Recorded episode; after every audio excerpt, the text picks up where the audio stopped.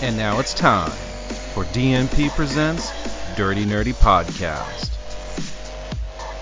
With your hosts, Brian and Matthew.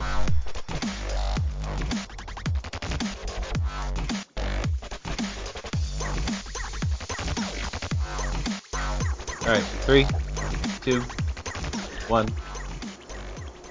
It's the Dirty Nerdy Podcast with your hosts, Matt or Matthew, and uh, and Mr. Brian. How are you doing, sir? I'm doing well, Matthew. You can call me Matt if you want, but you know. Thank you for that introduction. Oh, you are you are most welcome, sir. We sh- Uh, we should do the whole podcast in the in a sultry voice. Okay. I'm kidding. You know, I'm I'm really down for that. You know. I I'm down you, for baby. I'm down for just about anything right now. Um, but no, I I didn't have a bad day. I uh, just had lots of um little things here and there, but I had some good triumphs. Um, which was good. But yeah, how was yours? Uh, I had a pretty good time today. Um, I got a lot of uh, automation tasks completed, and um, I got some new script utilities finished, uh, and I'm ready to push them out to production. So I'm really looking forward to um, migrating all of our servers to a new update server that I built. Um, manages um, product uh, software product entitlement and um, update distribution. So uh, that's a lot of fun. Hell yeah. But uh, yeah, so overall it's it's been good this this week. The, uh, the there's this there's a dick at work and Only one. well, he uh, he is a uh, partner. He doesn't actually work with our organization. He works for a partner organization.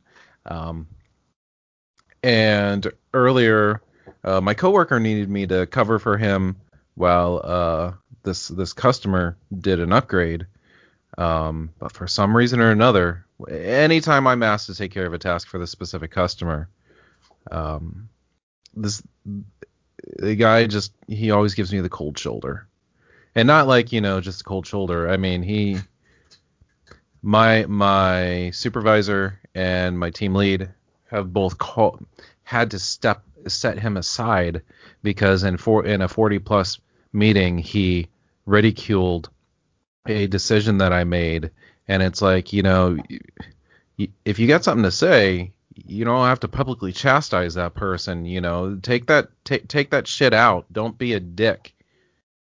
Yeah. Anyway, yeah. so I You my, you should my coworker asked me to cover for him, and I did, and I reached out to the guy, and I'm like, look, I'm available. Let me know what server it is and and what you need help with for your upgrade. Didn't hear boo. So I sat around for an hour all day on Tuesday doing nothing because I wanted to be ready to jump in case this guy needed something and his upgrade went sour. And I didn't even get a no, don't need you, no, don't, I, I'm good, I just, just nothing. And I'm like, what the fuck, asshole? So I let my boss know, and my boss agrees, you know, that he's he's a crank, cranky man baby, and um, crank, cranky man, baby. yeah. So, um, Uh, but uh, other than that, my week's been pretty good. I, I try to, to be very amicable for, amicable for this this guy, so you know I'm. But whatever, you know, it's it's his choice. It's just Yeah. frustrating, you know. That's all. I think um, we'd be amiss to think that you know. The, I I think other people deal with those types of coworkers or or clients or or customers or I mean we all interact with somebody like that whether it's you know in your your daily drive or you know something um and You know, someone once told me that you will meet an asshole at least once a day, but if you're meeting nothing but assholes, you might be the asshole. oh no, that that definitely means I've been the asshole before. okay. Well, and you know what? That's okay. I can I can handle that. I'm I'm human. Um, I know that I I go out of my way to well, I, I don't want to say I go out of my way. It's not hard to be a nice guy or a nice person. Um, it's really not. Um, and I know that you know this this comes up almost on a weekly basis when I interact with customers or team members at my job and um you know it's like i try to i try to be as transparent and honest as i can and i try to treat others the same way that i want to be treated. Uh so if i'm um having a conversation with somebody i try to not inter- interrupt them give them a chance to make their statement or make their questions and then I go back and and you know it's like conversation 101 that you learned back in elementary school. You know you wait until the end uh and you hear that punctuation in the conversation. And that's the thing is that you're you're you're not always talking to somebody of the same uh, intellect or caliber or or mannerism. So you have to kind of know who your audience is to an extent, right? And you you kind of get it. That's why everybody does introductions in the in the beginning of a meeting. Um, you can pretty much size up who's going to be, you know, a chatty person who's going to be difficult to pull information out of just by what they say uh, in their um, introduction. So sometimes not. You know, it's like a 50 50, right? So I always try to do the, the same thing, which is speak to other people the way I want to be spoken to. Um, and be honest about my skill set or my intentions on the conversation or uh, try to be understanding to their needs um, and not not just be saying it because I'm blowing smoke up their ass. I'm I'm really just trying to get a feel for what they're going through and then put myself in their shoes. Um, I think it kind of touches a little bit on what we discussed a little bit of uh, in our podcast last week of what it takes to be a good IT person. Um, being able to understand the client's issue is definitely one of those things that makes you a good problem solver. Um, but I also take it being a perfectionist, um, and that it is certainly not me bragging. um, but you know, you could take that and and apply that to your personal life too. Um, you know, I'm I'm nice to the checkout lady at at the grocery store. Um, oh yeah, sure. Those people get shit all day long. Yeah, it, and it just makes you feel nice when you are nice, and then they're nice, and then they're nice to the next person, and maybe somewhere down that line, somebody who really needs somebody to be nice to them is getting that, and it makes their day. You know, um, I do the same thing with my kids. You know, I I had I still have those moments where I just like any other parent, I'm like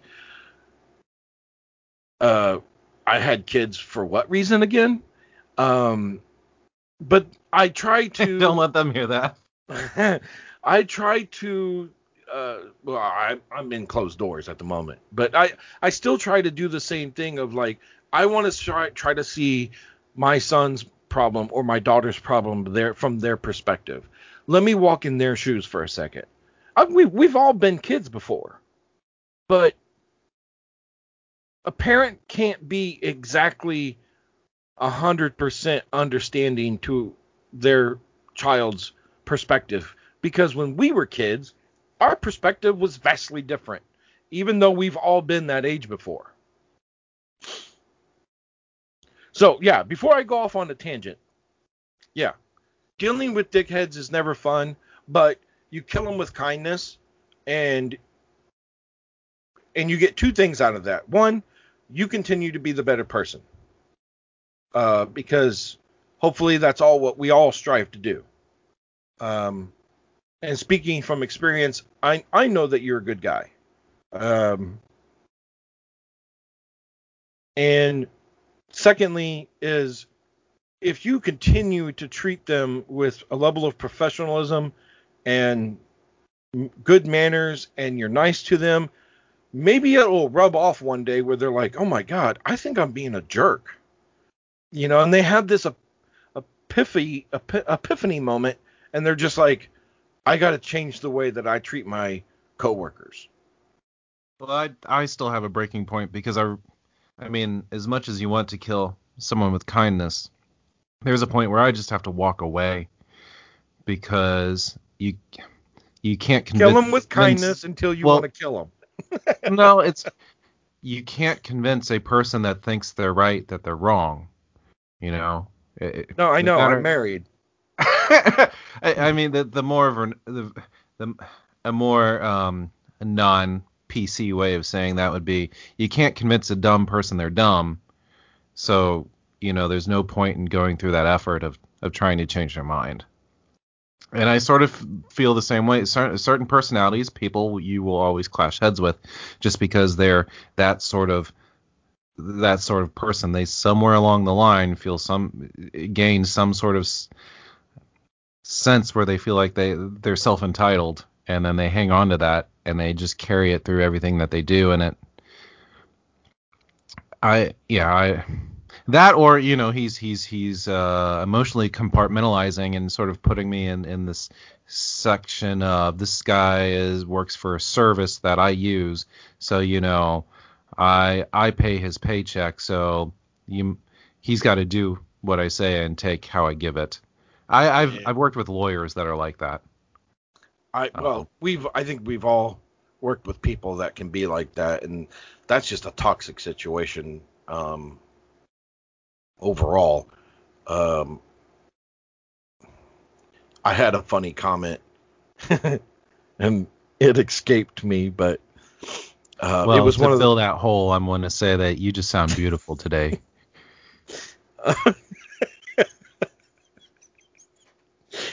Are you stroking me or are you stroking my ego? Both? uh, okay. Um, but, but no, no. I mean, seriously, I don't know what you did to your microphone, but but you sound beautiful today. Oh, I well, one, I moved it closer to my mouth. Um, I'm I'm practicing. I'm practicing getting more comfortable of having a phallus-shaped device in front of my mouth. Just pretend you're giving head. Well, so mine looks like a penis almost, but yours is a ball. Um. Yeah, it's it's um, it's quite massive. if you could only see the way he's laughing right now.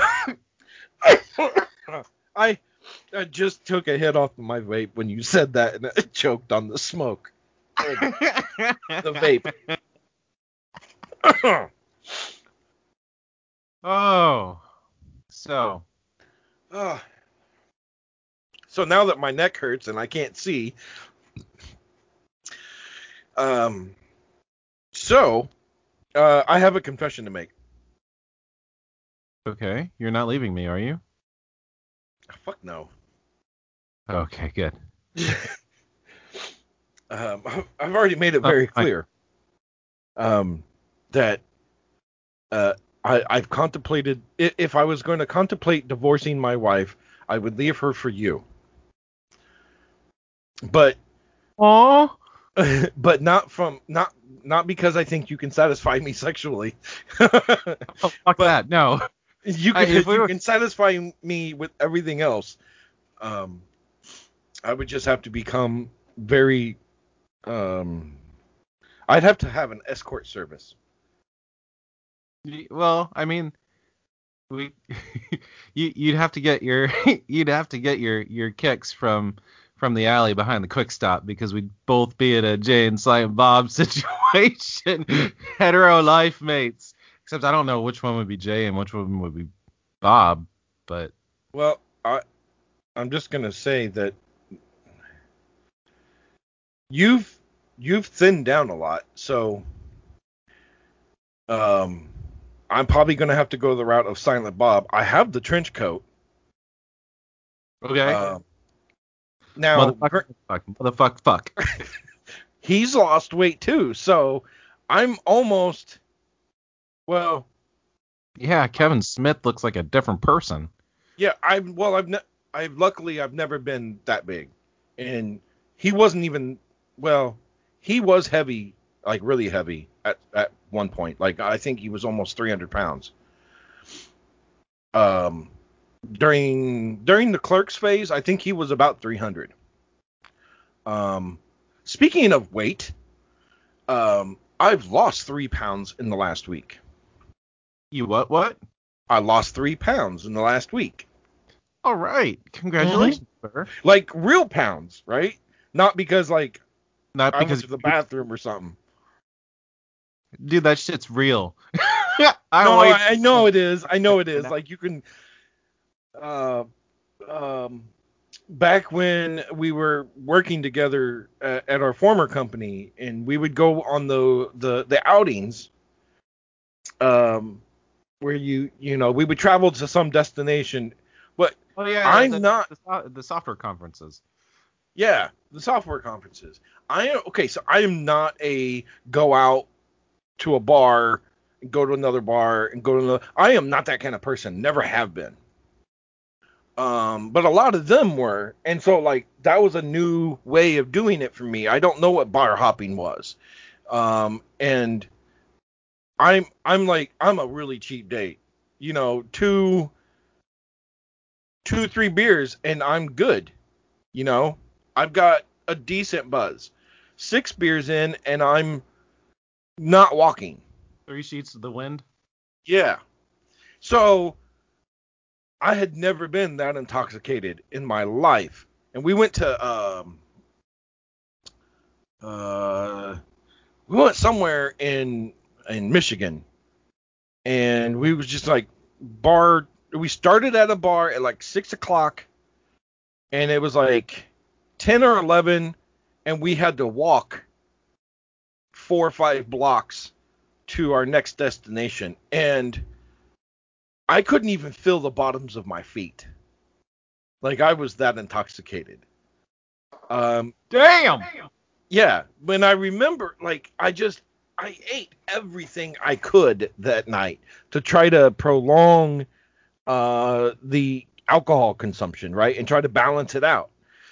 Um and so what do you do when you drink alcohol? You can you consume a lot of carbs, right? To soak it up and and disperse it through your body.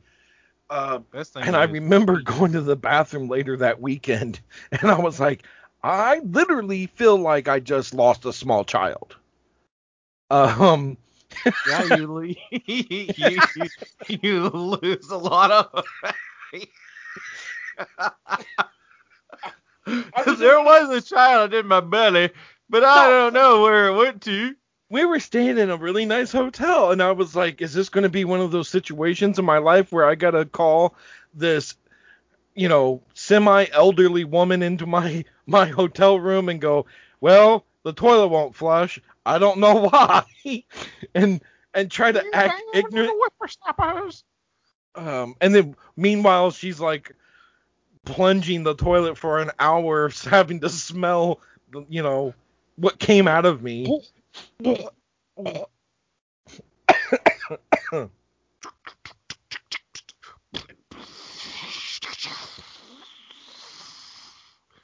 It's flushing again, Mr. Anderson. That's a really weak toilet. Your toilet goes. Shh. Mine goes It- whoosh. well, you know, it's one of those uh uh water saving toilets. So it just goes you can you can you can piss faster than it can flush. I remember when we moved in to the house that we're living in, um, the previous tenant or the landlord, one of the two, had done that to one of the toilets. They put one of those economy Oh uh, god. flush mechanisms in the in the tank, and um, somebody used the bathroom in it and then flushed the toilet, and of course it didn't flush because it doesn't it doesn't perform like a normal toilet. And I was like, all right, that's got to go. And I went immediately. I went to Lowe's down the street, and I I was like, I need something that'll throw six or seven gallons at it. I'm like, I'll pay for the water. Um, but yeah, I mean, since then I had to change it out because uh, those things are apparently not made well. no, they're not. and I got really hard water, so uh, since then we've had to add a water softener, but that doesn't go to your uh,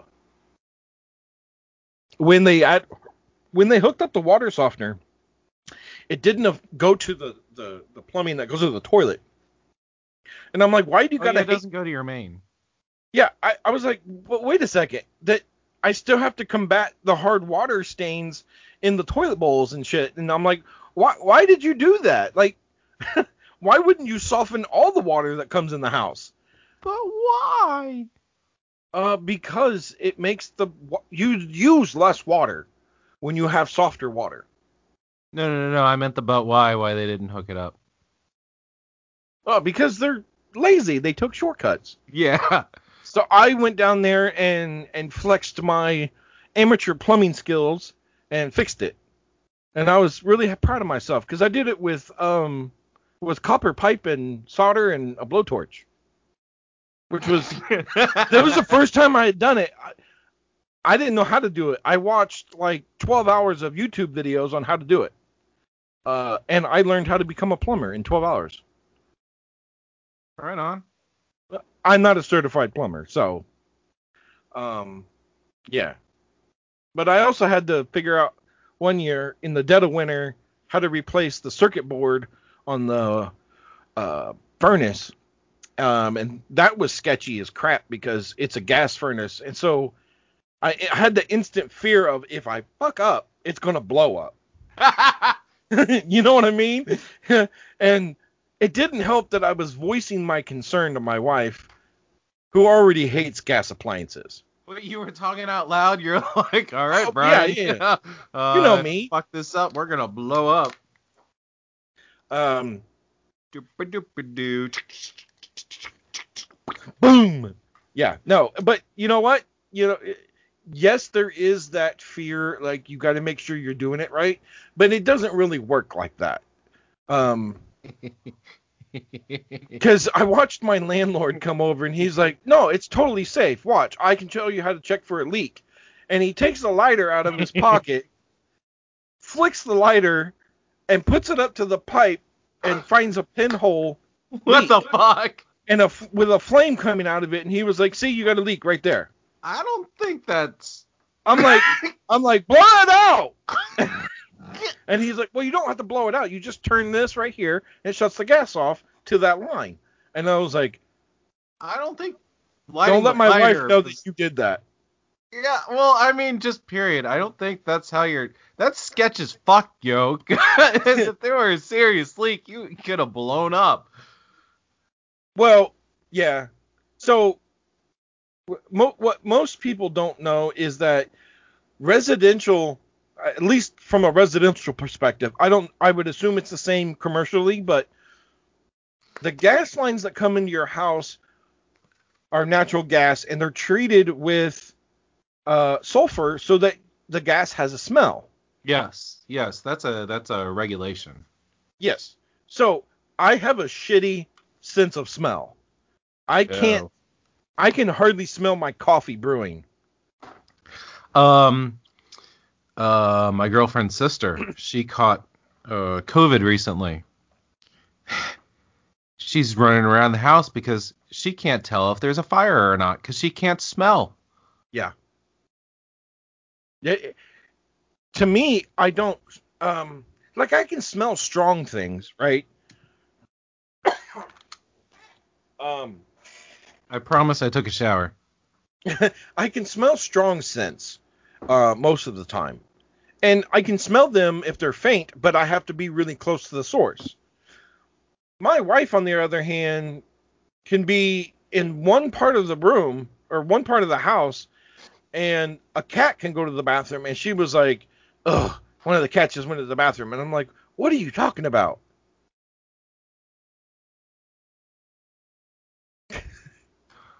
Matthew, you're muted. you're muted. Now you're not. Wait, Now wait. you- Oh, I had it reversed. Oh God. I was saying women have a superpower, and it's smell. It's even more. It's it's even it's amplified when they're pregnant.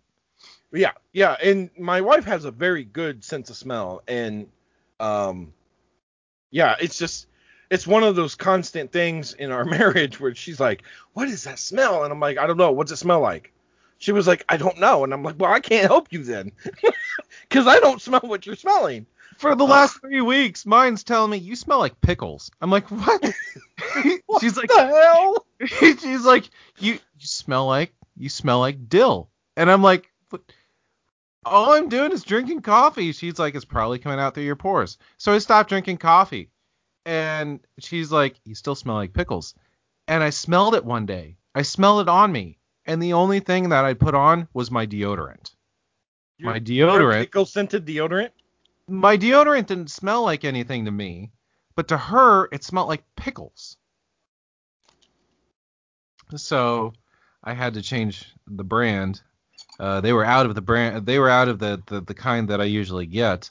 Uh, down down down at the store, down at the general store, they they were out of out of the deodorant that I usually get. So uh, I had to get a substitute. So uh, I I promptly threw that away as soon as they they came in down at the 511 with uh with my deodorant that I usually eat. I put put on not eat put up put on put on put on, put on put on. And Brian is silently typing, staring into his screen. Now he's Um, coughing. Oh God. what do you what do you, what deodorant do you wear? I don't know this about you, so if we're ever going to live together, I need to legal know. purposes, I, I I don't I don't know that I'm allowed to say. Jesus Christ, Ah. you're not- Actually, We're not you, defaming I, I, them or Old anything. Spice. You wear Old Spice? Okay. Yeah, Old Spice. I, I Now- like now, the. do you do the like the high endurance one, or do you just do the normal one? Uh, I like the the Wolf Horn. Wolfthorn? Okay. Uh, I used to like the Dragon Blast because it made me smell like a bakery, but um, the most recent run of it made me smell like pickles. So um, I can't get the Dragon Blast anymore. It's back to the Wolfthorn, which to me smells like candy, and to my lady, I I did just it's I smell like a guy. So I um I stopped having the ability to use regular like store bought deodorant because um my body is now allergic to the aluminum uh, ingredient that's aluminum in zirconium? huh aluminum zirconium. yes Oh, so yeah i can't i can't do that it makes my it makes my pores basically uh become very irritated in my uh arm uh, armpits. So i have switched to i've tried a, a few different products. Um some uh, i think i've tried uh a, the deodorant line by uh, dollar shave club is the one i'm getting ready to try. I've tried another one by um why why is it called Dollar Shave Club if it's like forty bucks? you know what? Just cuz I think when they started um you could get a razor for a dollar or something like that. Oh, Um, okay.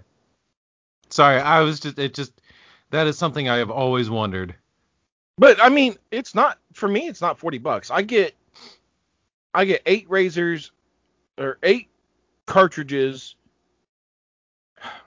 Sorry, I get two cart, two packs of four razors each, every two months, and it's like twelve bucks. So it's like six dollars a month.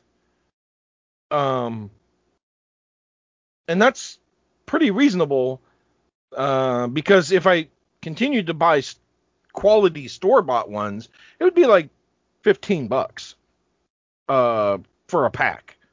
Um, but I don't shave like every day. Um, I guess to to people who shave every day, I mean, and everybody likes to shave differently. Straight razor, electric, um, or uh, disposable or whatever. Um, they all have their pros and cons, I guess, but um, I've invested more money into my Dollar Shave Club because my wife uses the same things that I use. And I was like, she was like, well, it's not for girls. And I was like, fuck that.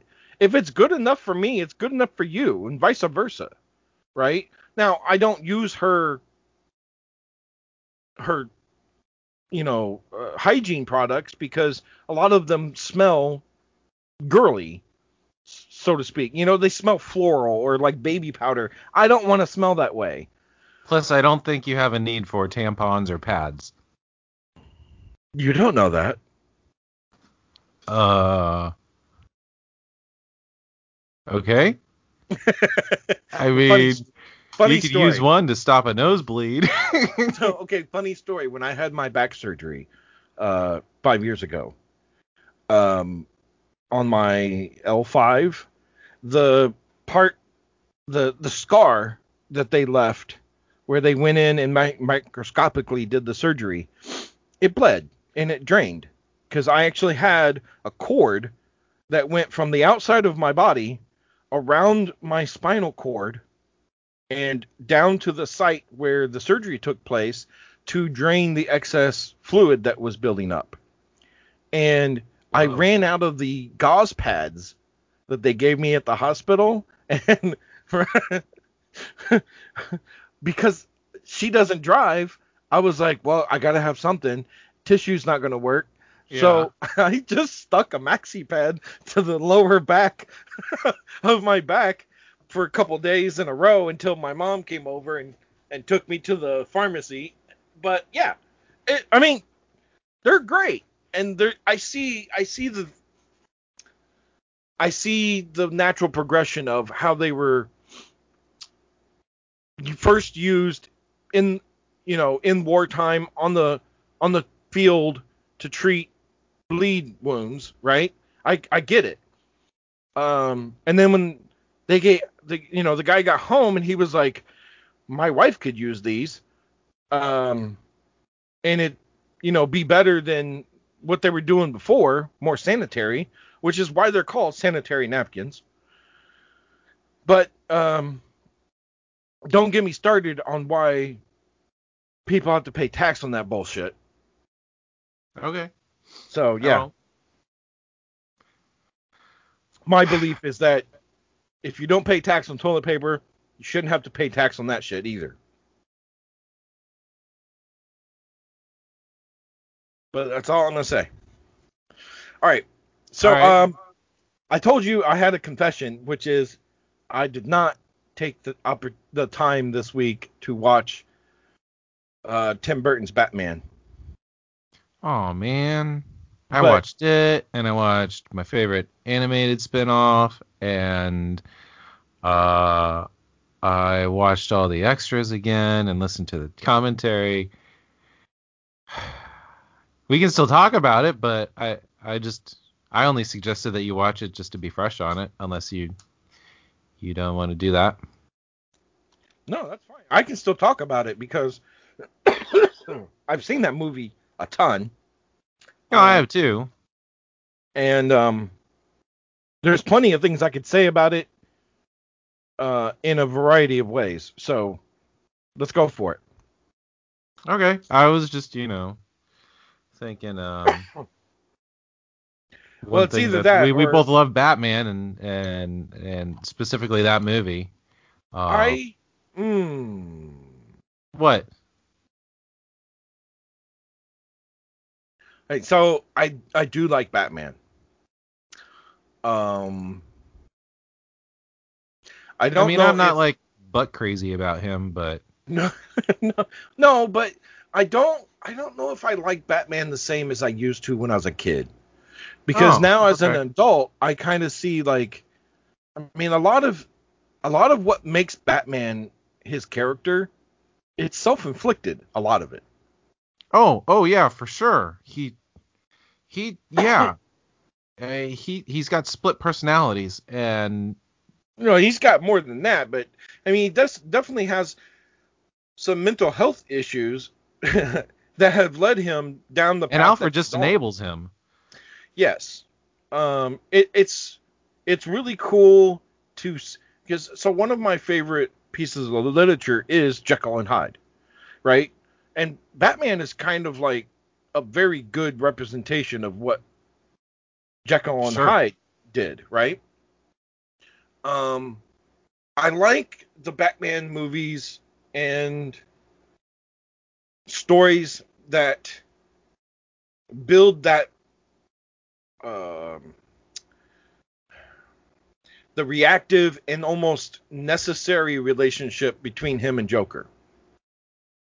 Because that's how the original comic started. Is they kind of needed each other. They just neither one of them would admit it. Uh, I think Joker got more closer to that idea that he's like, you can't get rid of me. You need me. You know. Oh But- yeah, he's gone through that diatribe many times. he he did that in um in Dark Knight. Um he did that in uh the animated series. Uh the the first one. Mhm. Um he did that in in the uh he taunted uh Batman about that when in the episode or in the the cinematic movie um A Death on the Family. The, the one where they actually go over how he killed Jason Todd. yes. So yeah, it, the, the, and now the only one that that that, that has has labeled them as recursive creators uh, is the Tim Burton Batman because that's where Tim Burton's the one. I don't know if it was him per se. I don't re- remember, but the writer, the the writer writer of the script says he was hands off on the decision that they made Joker the creator of Batman and Batman the creator of Joker. Yes. I would agree with that. So, okay, so here's what one of the topics I was going to talk about, which is um so I'm a child of the late 80s and early 90s, which means I didn't get to experience Cesar uh Romy Romero's version of Joker as much because he played he played him in the television series uh, back in the 60s. Right, the one with uh, excuse me, Adam West and Burt Ward. Yeah. So I know that Jack Nicholson's version of Joker was uh, very modeled after his uh, after Cesar's costume and mannerisms. Even their makeup was very similar. Yeah, it was. Um, But the darkness that Jack Nicholson brought to it, I think he he pulled that from his experience in The Shining. Because I noticed that last night. His his version of Joker is very very mad the way his character goes mad in, in The Shining. Yeah. If if I had to rank like the top three portrayals of Joker, I would say Jack Nicholson is my favorite. Oh God, yes. uh, followed by um, Hamill in the animated series, Oh yes. All right. man. and and then I would say that. Give it to me. I mean, we're we're on par together. You need a towel? Not yet. um, and then I would say my third best or my third favorite is Heath.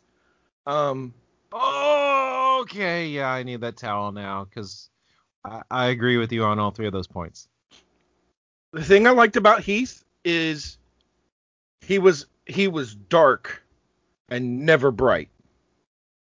Right? He was just all the dark pieces that you could be. Um, a lot of that I think had to do with um, Chris Nol- Christopher Nolan's influence, which was very different than Tim Burton's. Um, you can obviously tell the stories were similar, right? They're Batman and Joker, right? But at the same time, Tim Burton can be dark, but it come off like a cartoon, even if it's not a cartoon. Does Oh, that make yeah, sense? Look at Charlie, Char- Char- uh, uh, Char- Charlie and the Chocolate Factory. Yeah, yeah, yeah. So I mean, it, it's Or like Sleepy watching, Hollow. It's like watching um Wiley Coyote and the Roadrunner. When you were a kid, you didn't see all the darkness in that. Oh God, no! I didn't see the darkness in uh, Nightmare Before Christmas. I I was just like, do do do do do. This is animated. Oh no, it's stop go. It's claymation. This is so fun. You yeah, know, and then you're an adult and you're like, this is some sick twisted shit. right? Yeah, Uh, Frankenweenie. I mean,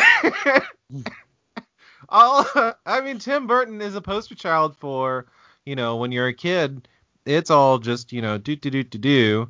But when you're an adult, you're like, oh my God, that is so dark. Well, Like I Edward remember the first time the first time I watched Nightmare Before Christmas, which to anybody listening, Nightmare Before Christmas is the quintessential Halloween and Christmas movie. Mm. Right behind maybe the Die for or, or uh, um, uh, Die Hard, right? And What? Die Hard's only a Christmas movie to, to certain people. Uh, not to me. It and isn't really. Nightmare Before Christmas for me is just a Halloween movie. I don't see it as a Christmas movie. No, it, it's a Christmas movie for me and for my family. Uh, we watch it. We watch it every Christmas Eve. We watch it every Halloween. Um, but when I was a kid and the characters were introduced in the in the show, I was like, so that's what the boogeyman looks like.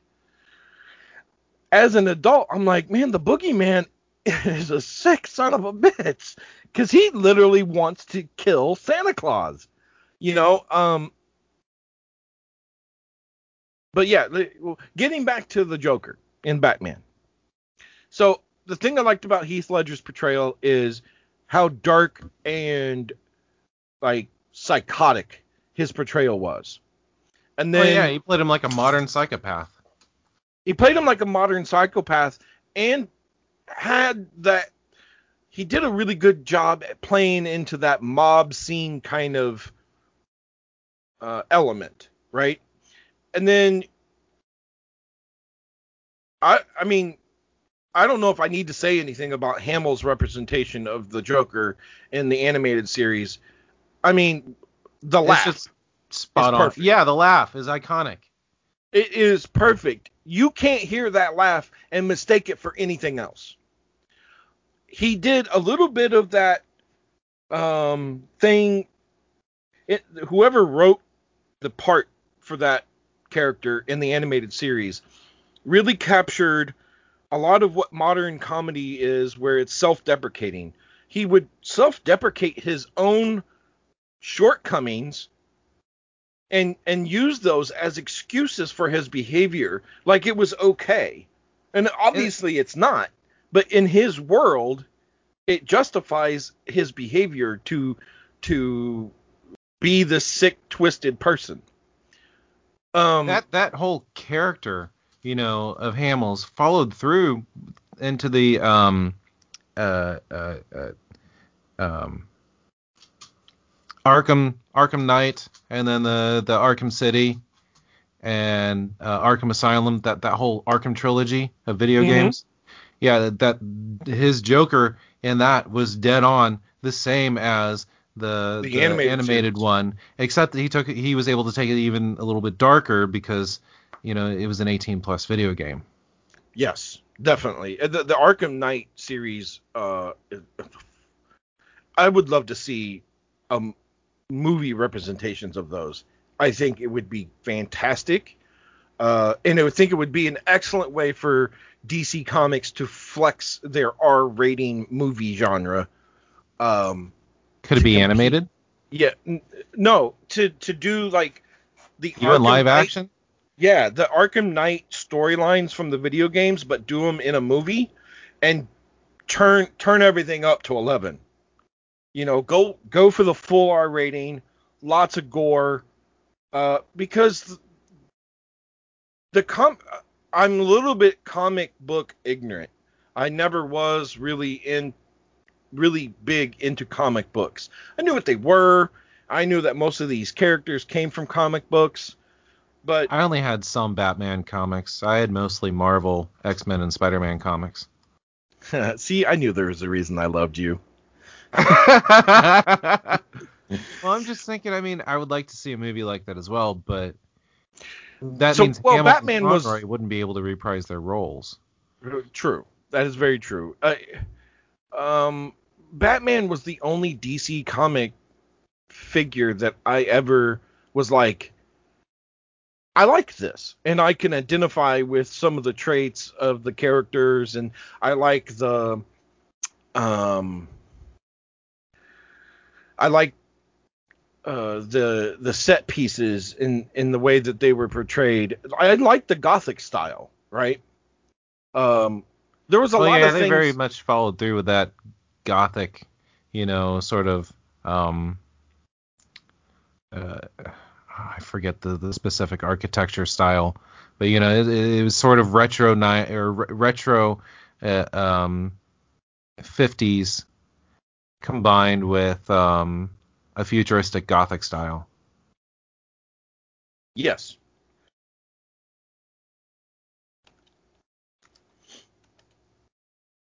Uh, so, and then finally we have, you know, Jack Nicholson.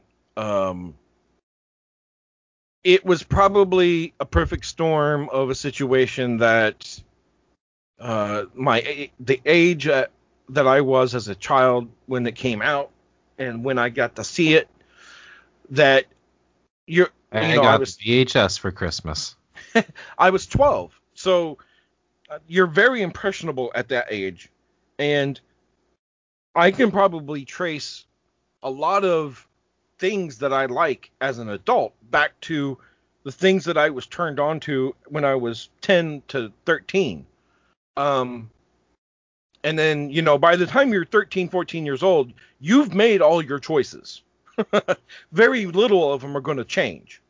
Um, unless you're lying to yourself. But he he really played well with this over the top extravaganza of a person. Um, he was untouchable. I'm unkillable, even though he isn't.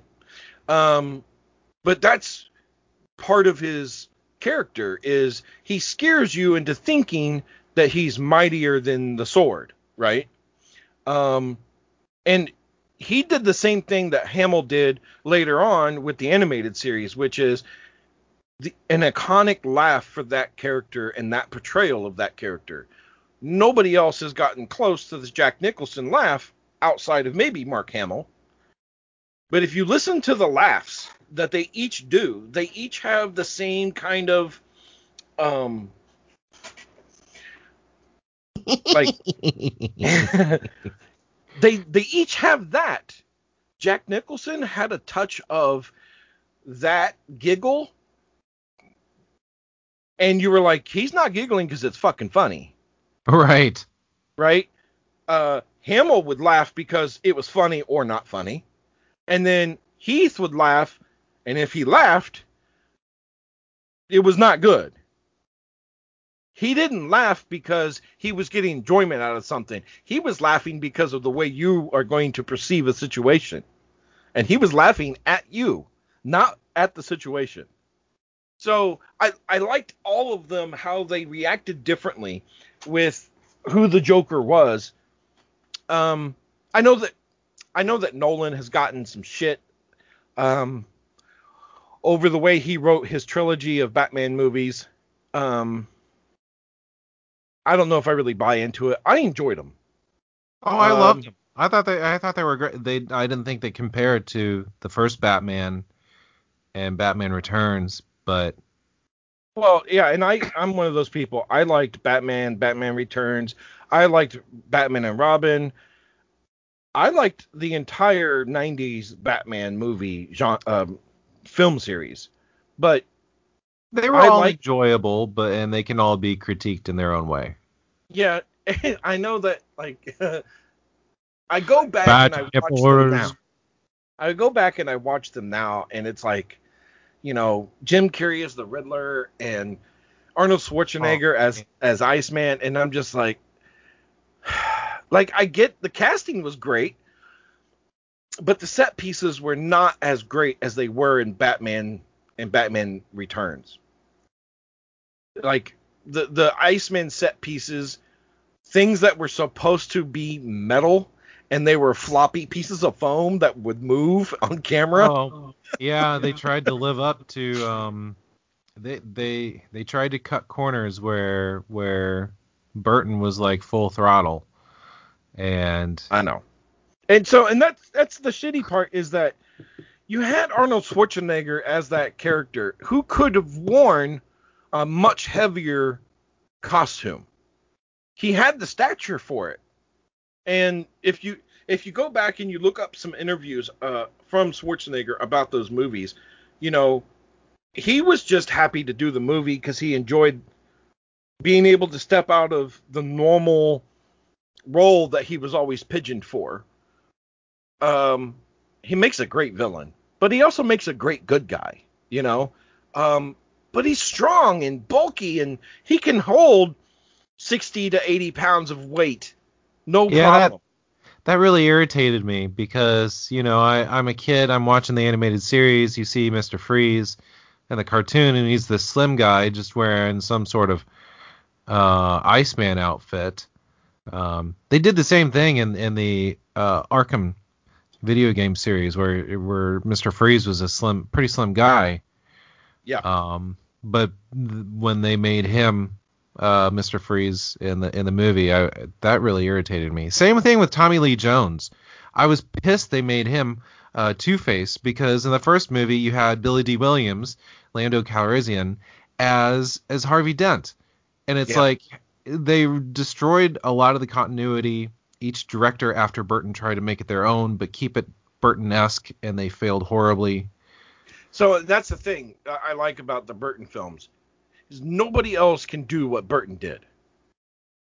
You can't reboot a Burton film because you're not Tim Burton. Right? That's like somebody trying to Right. go out and reboot a Mel's Brooks film. It's not going to work. You're either going to piss somebody off or it's going to be really bad. Like with Toy Story, I mean, unless you're John Lasseter, there's no one who can reboot those those fucking movies, or No. even um oh uh, his name escaped Joss Whedon. He wrote this, he he worked on the script for the first Toy Story. Yes. And he's worked on many I wouldn't shows. have guessed that in a million years. He he also wrote a, a script once for uh, Roseanne. Wow. Um. So I. Now yeah, I liked um I liked J- Jared Leto's portrayal of Joker. Um obviously not as much as the other three, but I yeah, he was like it. okay. Um he didn't have he didn't have a lot of camera time. Um but overall I thought as far as Joker goes, he captured you know an older version of Joker, I guess, even though he's not old.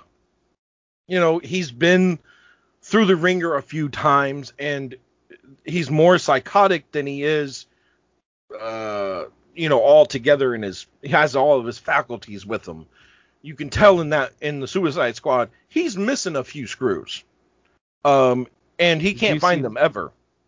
Yeah, I I'm not. I didn't really care for him that much. Did you see uh, the the spinoff But- Joker? I haven't seen it yet. It is pretty phenomenal. I really enjoyed it. Like he makes it very believes- believable that you could go from this very very plain person who's been pun- bullied all his life until he just snaps and his evolution uh, to jokerhood it's i really enjoyed it i i, I liked it a- not as much as i liked uh, birds of prey because you know harley quinn with the Yeah, we won't get started with Harley Quinn because margot robbie is as harley quinn is just absolutely phenomenal. perfect. Absolutely perfect. Uh, I could kind of look at her all day. Uh, she could Yeah. clean out a sewer and I would watch it.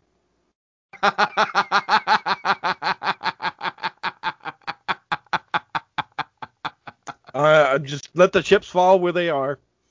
Um. Did you have any Batman toys? Oh yeah. Oh what yeah. kind of Batman toys did you have?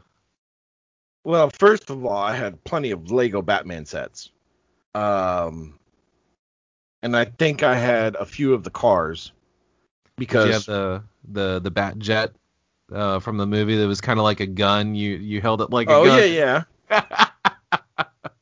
Uh, and I used to use it in the tub, which was probably the wrong way to use it Uh, because in the movie, in the movie, right, he goes after Penguin, and he does that little like skim across the water. oh yeah. So I always tried to recreate that in the tub and pretend that the m- bubbles in the tub were the like the rocks and stuff and Here he comes. I I liked the penguin as a villain. Um oh, Danny probably- DeVito was absolutely amazing. I, I think you could probably do another Batman movie with the penguin in there, but everybody will compare it to the uh, Don, uh Danny DeVito role. Um and nobody's going to get close. Dude, the guy that played Oswald Cobblepot in the Oh, Arkham yeah. series, and the guy that played him um, in the uh, in the Telltale series, Yep. both were just phenomenal. I like Telltale. Um, Everything Telltale does I like. the first one was very it fit in with the campy mood in the 70s. I'm okay with campy.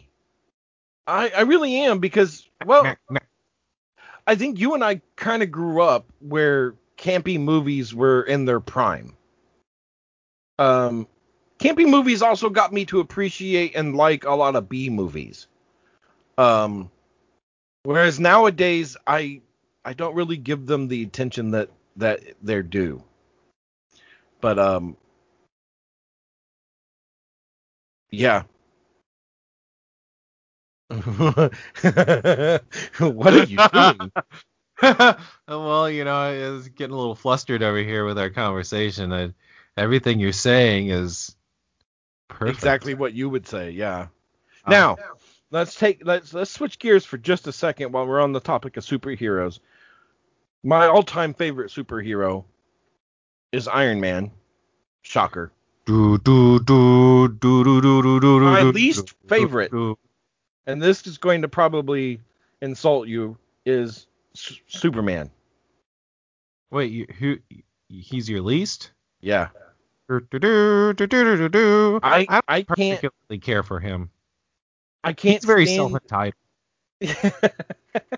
He's very think- pretentious too. He's like, I get magical powers from the sun. I'm better than any of you Earthlings. But on any other planet, I would be a weakling. Well, so I uh, I discovered what superheroes were like any other uh, person does when they're in their uh, adolescent youth, and I identified with Batman. I identified with Superman. I identified with Iron Man and a bunch of other characters. I could never identify with Superman. Actually, Superman represented everything I hated about all the dumb shits at school. and I'm like, great. They made a superhero version of the assholes that I have to deal with. That's fantastic. Why would you do that? But when I saw the the the the um um the newest Batman movies where um they did uh the Superman is dead story tri- storyline. The Batman versus Superman. Yeah. And I'm like, see, now that I can get behind. Dude, Batfleck was pretty badass. He kicked righteous ass. If anything, his combat scenes were just everything I've ever wanted to see from a They, Batman movie. they really were. Uh, uh, um, I'm gonna have to look this up. Hold on. Sure. I uh I did I I have to admit I fell asleep the first time I watched Batman versus Superman. it uh it's very dry. I mean it's a it's a good well, I don't want to say good. It's not a bad movie, but it's not a great movie. Um, okay, so we're gonna talk about Batman characters, right? I liked Val Kilmer. anything within the Batman cinematic or well Batman universe, I guess. I only say cinematic universe because I am only familiar with um I've only read a handful of, of Batman and Joker comics, so I True. I, as far as actors who have portrayed Batman, I like Val Kilmer. I I didn't dislike. he was great. Oh yeah, I I didn't dislike George Clooney, but I don't He, is- think it he had the was cheesiest as line. good of a cast. And George Clooney had the cheesiest line. Put it on the bat card. Like what the fuck is that? I That, that's called sponsorship. That's called paying the bills.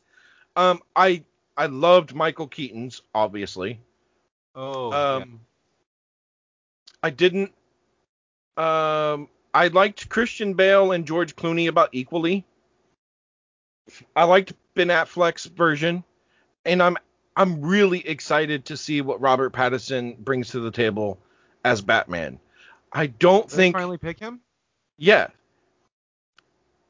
I think he's going to be a good mix of uh, the the physical bruteness that Batman has and the brutality that he is capable of, but I think he's also going to harken back to the Val Kilmer and Michael Keaton type of being like a man's man, a, a gentleman. Even in the cowl, he can still be that dark, mysterious character and scare you without having to touch you. But he can also touch you and scare the f out of you too, right? Bad touch, bad touch.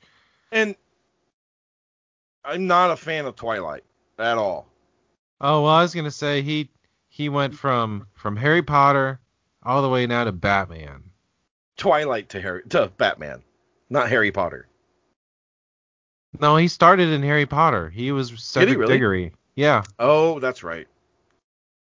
Uh, He But yeah, died in Goblet of Fire. I like Pattinson as an actor. I've seen some of his other movies that weren't his rise to fame movies, and he's a great actor. Um, just Twilight like movies uh, never happened. huh? The Twilight movies never happened. Yeah, just in my opinion, the Twilight just never happened. Um, and I, I'm not hating on Twilight. Like, if you like it, that's great. Um, Yeah, I just prefer to. I reject it from my reality and substitute it with my own. yeah, in my Or own from reality, reality and substitute it with my I like the way Anne Rice portrays vampires. So, Interview with a Vampire and Queen of the Damned, that that's a vampire to me. Bram Stoker, that's a vampire. What Twilight, about Underworld? Underworld, yes. Twilight, Fucking not, not vampire. Oh my god, she was The best- amazing. here's the thing. Best thing that Twilight did was their portrayal of werewolves. All that was- CGI? Huh? All CGI? I, whatever it is, but they did a good job at doing the werewolf part. The vampire part was I- not good. I disagree. I think they missed it all at, at every bar that they had the opportunity to hit with Twilight. They just came in way down under the ground. The only series that I really loved, um, Vampire Diaries and uh, the originals, Yeah, because they you and my wife. vampires and witches and werewolves just spot on in my opinion. Uh, I- the only other series that it. did it, Buffy didn't do it so great with van- or with werewolves, but I thought they did it okay with vampires. Oh, um, yeah. Anybody who d- dislikes Buffy, I don't know if I can have you in my house. my girl? She don't like Buffy? No, she hates Buffy. She hates Buffy because her co- uh, uh, um a mutual friend of ours and her roommate in college, she made her watch Buffy and Angel all the time when it was on. and she's just not that much of a girly girl. Not Yeah. saying that Buffy is a girly girl thing, but on average um, See, I I didn't watch. Uh, I didn't regularly watch Buffy and and Angel, even though I knew what those shows were. I spent more time watching The Charmed and I love Charmed. um Hate the reboot. the one in Rhode Island, the show in Rhode Island. God dang it! The show in Rhode Island? Yeah, I Family Guy? what it's called. Huh? Family Guy? No. Family Guy is set in Rhode Island. Isn't Quahog in Rhode Island? Oh shit, yeah, you're right. Um, no, I can't remember what it was called. My wife would hate, hate me right now. Uh, are you talking about the Brandon Lee movie? No. It's a TV show. No. I don't watch TV anymore, but Yeah. anyway. So yeah, that, I mean, Oh. what another thing that that made the original Batman tr- movies out of the 90s that much more impactful for me was how they used music to fit the style of the movie. Um, Danny Elfman fucking nailed it. I- Nailed it with that Batman anthem that just will Yes. live on for all of eternity. and there's not another Batman that really has the soundtrack like that did. Right? That- the Christopher Nolan movies, they don't really have a soundtrack per se, and they don't Well, no, have a theme song. They made them more like like space operas, right? Where they used orchestrated music rather than uh, secular music that was in the industry. Um, similar to how Tim Burton did the same thing with Nightmare Before Christmas. Even though the movie portrays orchestrated music, then he went out and it's like all That's the, the, same all thing the the soundtrack. all the 90s groups got together and did uh, versions of the songs. So, in my opinion, it's not Christmas morning until I hear uh, Jonathan from Korn singing about killing Santa Claus. I mean, sadly, at some point, I'm not going to be able to play that because my daughter's going to be like, hey, wait a second. but Well, yeah, I mean, he did. Danny Elfman did a great job at composing music and working with. Uh, he he actually had before they actually had a movie, they sat Danny Elfman down and told him to write the lyrics to the songs. And what they did was they wrote the script of the movie around the songs that he wrote. Oh wow, I didn't know that. Um, and he had so much fun with it. He that's why he um, is the voice of Jack Skellington on all the song, uh, all the all the all the um, all the vocal parts. Um, and there's the uncredited um, Patrick Stewart at the beginning of the movie. yes, there is. I love Patrick Stewart in in in all facets. I I would probably date him. Um, not to mention he's a knight. I mean, how many people can say they've dated a knight? Did, Sorry, I, say that again. I said I would date Patrick Stewart Oh, for sure. I think he's a fascinating person. I I'd think he would have- be like my best friend, but I don't think I would date him. I, I would love to like. He's one of those people like Suckle on his knuckle. No, like he's one of those guys I, I would like to meet and have a serious three hour conversation with. Not oh, as yeah. Not as a yeah, he- fan, but as a, a human to a human. I- I think he's deeply intelligent. He's uh, a horrifically skilled actor. Um, I think he'd just be a fascinating person to talk to. Um, I have a growing list of people that I would love to have a conversation with, and they don't. If you set them all in the same room, they wouldn't match. Joe Rogan is number one on my list. I don't know if Joe Rogan's not number one, but he's up there. Well, he's number one on my list because Robin Williams used to be number one. I still Uh, would like to have a conversation with Robin Williams, but that that would require some mighty effort on my part.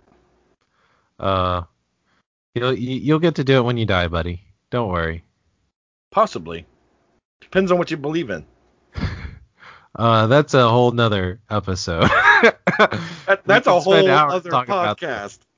we could spend hours talking about that shit. Um, hey, speaking of podcast, um, we want to. I want to send a shout out to everybody who's taken the time to listen to our podcast. Uh, that's pretty cool. Um, we're we're kind of just lame motherfuckers. we're just kind of doing this because we It's want fun. to. Yeah. Um, I got sick and tired of saying like, dude, other people should listen to us talk. um, that is I'm- my only egotistical drive. And uh, what? I'm sorry. I I just said I'd I've just wanted to do something creative for a while, and radio is something that I've always been interested in. Uh, this this next track is from an up and coming star.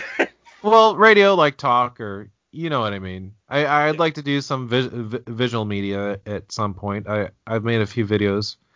Wait, did you just say you wanted to do porn? Not That's visual media. whatever. So yeah, awesome. Thanks to all seven listeners. Um.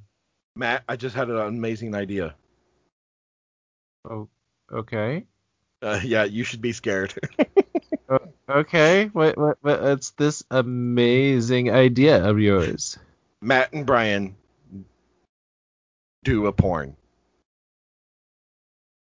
How about Matt and Brian don't do a porn?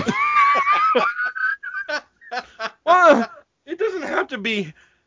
Uh, okay, so every time I see your uh, sweatshirt, makes it look like it says Gravity Falls instead of Oh. Grandma Phase. yeah, Grandma Phase. Uh, I I keep not seeing it and I think Gravity Falls. I'm like, well, I know what I'm watching tonight. What's Gravity Falls? What? Do you understand the words that are coming out of my mouth? Don't make me whip out my Samuel L. Jackson.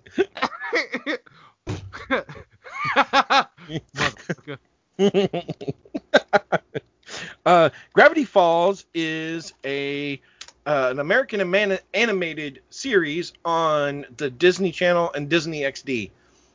But um, I like it because it's kind of like the new generation's version of Scooby Doo.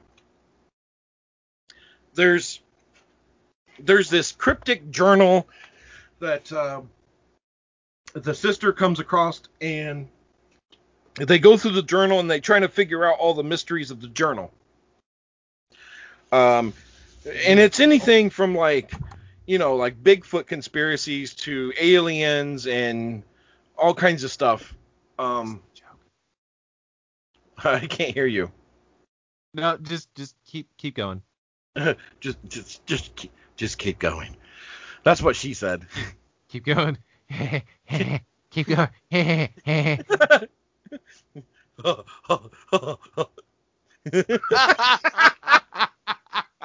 oh, don't get me started with the Beavis and Butthead. I love that part of my childhood. Beavis and Butthead is probably responsible for me looking at music um, from the outside and, and being able to appreciate music that even I don't normally listen to, but be able to uh, see things in it that like, oh, I like that.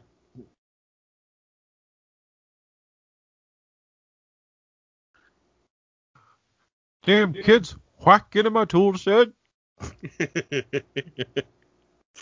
but I mean, you know, it's like Beavis and Butthead's like one part music appreciation and other part fart and dick jokes. You know, so it's like if you're a That teenage sort of sounds boy, like Kevin Smith. well, there's that too. Um, but yeah, if you like animated shows um, that are not just you know a noise factory, Gravity Falls is pretty cool. There's plenty of classic jokes made, um, kind of almost like a like a PG version of Ren and Stimpy. yeah, you heard what I said. like, okay. I I can't scoop a cat box without thinking about the Ren and Stimpy cartoon series.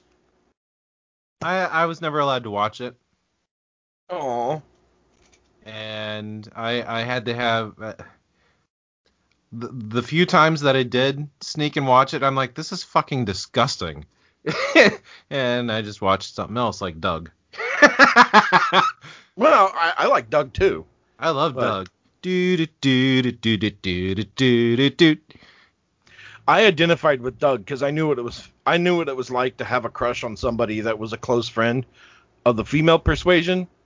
That I was too terrified to to say anything about because I didn't want to jeopardize the friendship. I wore the same thing: a t-shirt, a green vest, and khaki shorts. Fuck me. and not intentionally. I mean, it just it sort of happened that way because my mom bought me those clothes. Mm. I I was you at school one day, and this girl's like, "Why do you dress like fucking Doug?" and I'm like, Yeah, like that. uh, uh, I I, There's- I think the same thing anytime I see somebody wearing a vest. well, I, I'm I wonder if she she didn't have a crush on me at the time because she also teased me. She's like, "Hey there, Mr. Green Pants," because I I had a, my mom bought me a few pairs of green pants because they were on sale. so As mothers do. so I wore green pants to school multiple days of the week, and this girl's like, "Weren't you wearing green pants the other day? Don't you have any other clothes?" I'm like, "No," and she's like, "All right, Doug." All right, Doug. Um, That's not my name. no, it's Matthew. Damn, Skippy. You like it when I say your name. Yes. Say my name. Say my name. I don't know the rest of it, but I'm singing the tune in my head. Yeah. Me too. Even though I think that played prom. Say my name, say my name. Is that R. Kelly? Oh fuck, I don't. I didn't know it's a song from the '90s. Hold on. Let me look it up. Destiny's Child. Wow, I was Yep. wrong. Oh, shit. 1999. There's a whole bunch of people going. I cannot believe he said R. Kelly. Oh, so I told my girl that we did a pod that we're that we did that we're doing a podcast. yep. I finally told her. Is she threatened by me? No. Okay. She's like, she just looked at me and she's like, okay, what's it about? and I'm like, well, and I giggled and I said, it's called the Dirty Nerdy Podcast. and she She's just, like, enough said. she just gives me this look like, oh, it's about nerd stuff. Whatever. So you were you were right in your uh, your assumption that she's probably never going to listen to it. yeah, probably never. I mean, she just walked away and she's like, okay, whatever. I was just like, I'm just letting you know. Yeah, So- when I told my wife that we were going to do a podcast, she's like, "That's cool," and then hit play on her movie. Whatever gets you to leave me the fuck alone. Well, she actually said the words the other day. She was like, "I need a room where nobody else can go, and I can just be alone." And I'm like, "All right, we'll pick a room and go." Like, I'm not standing in your damn way. It's like, why you got to make a big deal about it? And she was like, I was like, I just kind of treat it like if you have headphones on, that means don't talk to her. oh, she won't wear And- headphones. Well, my my wife will, and Won't. I bought her a really really nice pair of Bluetooth uh, wireless headphones that have a 20 hour battery. Uh, they're really comfortable. She loves them, and she can go everywhere in the house and do her her daily stuff and be able to listen to her her uh, vlogs or her podcasts that she listens to and stuff like that. And I'm like, okay, that she likes that. She's weird. I can't buy her jewelry, but I can buy her headphones and computer gear, and she's like, cool. I'm like, all right. See, and this is this is another reason I know that I could be your life partner. It's because I'm really good at Oh? buying. he's he's like, oh, what? Go ahead. I'm really good at buying technology for other people that they appreciate. Um, because I don't buy shit. I try to buy good stuff, but I, I don't buy like the big brands that get shoved down your throat either. Because well, that's all you're buying is the brand. Um.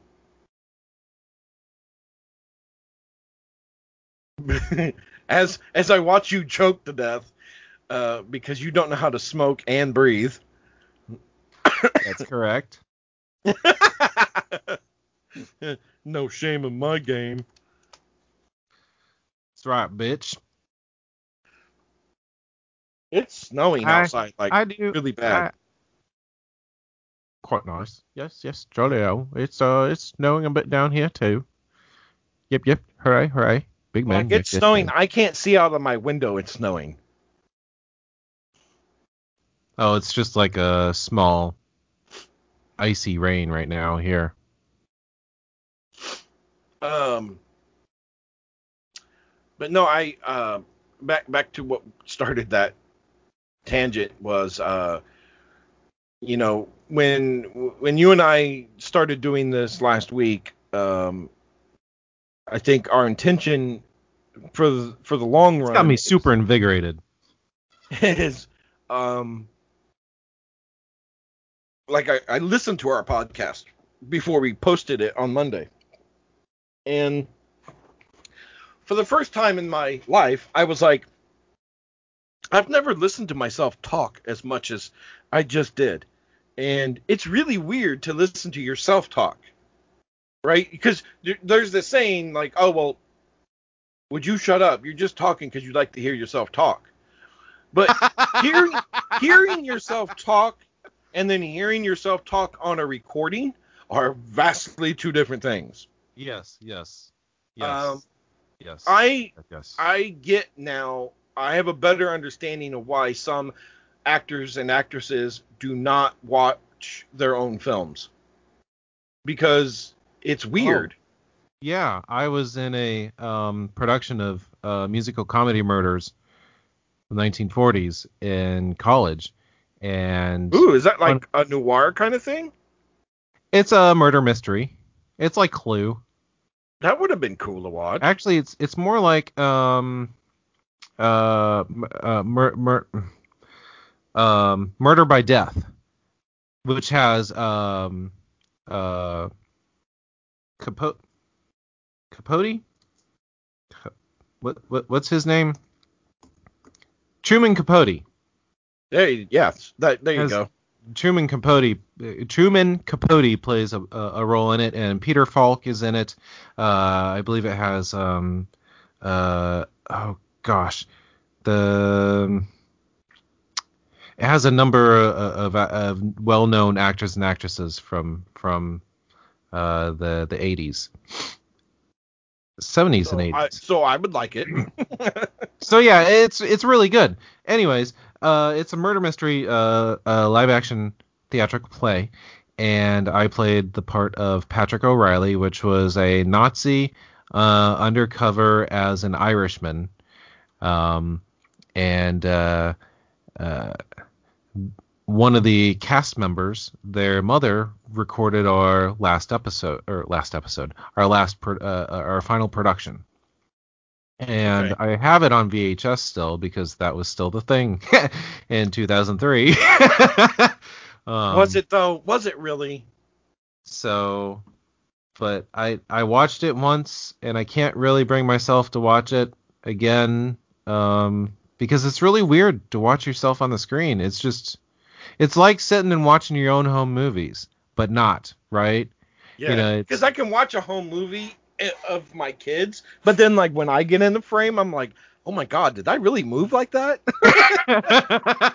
Is Did that- I really is that grab how I sound to you? like and you're like, because I asked my wife, I'm like, is this how I sound? She was like, what do you mean? You sound like you sound. What does that even mean? And I'm like, I don't know. What do you mean? um, yeah, I. It was just, it was really weird to to experience. I think everybody should do that. Everybody should record themselves having a conversation with somebody else, and then listen to it, because it it's it's a perspective that you don't experience. Um, hearing yourself in in a recorded fashion, even if it's uber quality, you know, it's still different than hearing it with your own ears in real time. Um, I don't. I've never noticed how much I smack my lips together. um, I know why my children make fun of the way I laugh. Um, There's nothing wrong with your laugh. It's sexy. I stop it. Say it- say Look it again. you. Say it You again. Look like you're being tickled. Oh, little Brian baby's being tickled. Well, maybe I was tickled. You don't know. You can't see below the microphone. Did I put a tickle in your pants? You Did I put a tickle? Did I put a tickle in your pants? Doot doot. Did I put a tickle in your pants? Doot doot. I wanna put a tickle. I gotta put a tickle. I wanna put a tickle in your pants. Doot doot. Wow.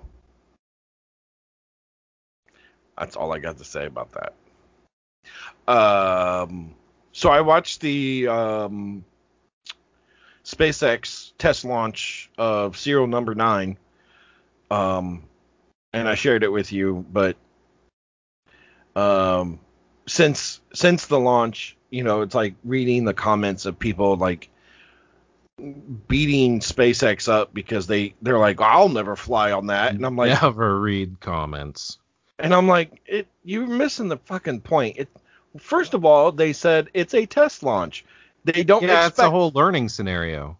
they didn't expect success. They knew it wasn't going to be successful. Um, but what they did find out, which is great from the launch, the data showed the obvious issue was that the second Raptor engine never fired in, and that's what caused it to um, swing the the the bottom around and uh, you know explode on the landing pad. Um, but yeah, I was like, oh, I mean, it's you you want it to succeed in the back of your Yeah, mind, sure. but you know that that's not what they're looking for. They're they're looking to destroy it to get data. Um, but they don't they want to get the most bang for their buck, right? Um, and one of my colleagues said it really well uh, this morning, where he's like, uh, "Fail often and fail fast." Um, and I think that applies to a lot of things that require engineering. Um, I actually think it also applies really well to parenting, um, because that's kind of what you do as a parent. You fail very often, and you fail horribly quick. Um, and it goes back to the saying of you got to learn from your mistakes. Um, you put those two together, and you've set yourself up for a pretty successful way of experiencing something. If you try it and you fail at it, and you try it again and you fail at it again in rapid succession, but each time you fail, you take note of what didn't work and what you tried, you make a change to it, and you do it again. Eventually, you're going to stop failing. And then not only did you succeed, but now you have wisdom that you can pass on to the next person who's going to try to do the same thing. Um, Try, try, try again, motherfucker. well, I was like, when I was a musician as a teenager and into my early adulthood, I Once a It was jammed into always my a musician. well, I wish. Um, it was jammed into my mind by my mentors and teachers that you know practice makes perfect, and I hated hearing that as a child. It doesn't. Uh, it make practice makes perfect practice. Well, there's that. Perfect but, practice makes habit. uh, I have a very analytical and logical brain, and so my expectation i- when I'm trying something new is I expect it to just work the way that it was taught to me. And if if it doesn't work perfectly the way I expect it to, I instantly, you know, go into this tangent of, well, I fucked it up. I must have done something wrong. Not that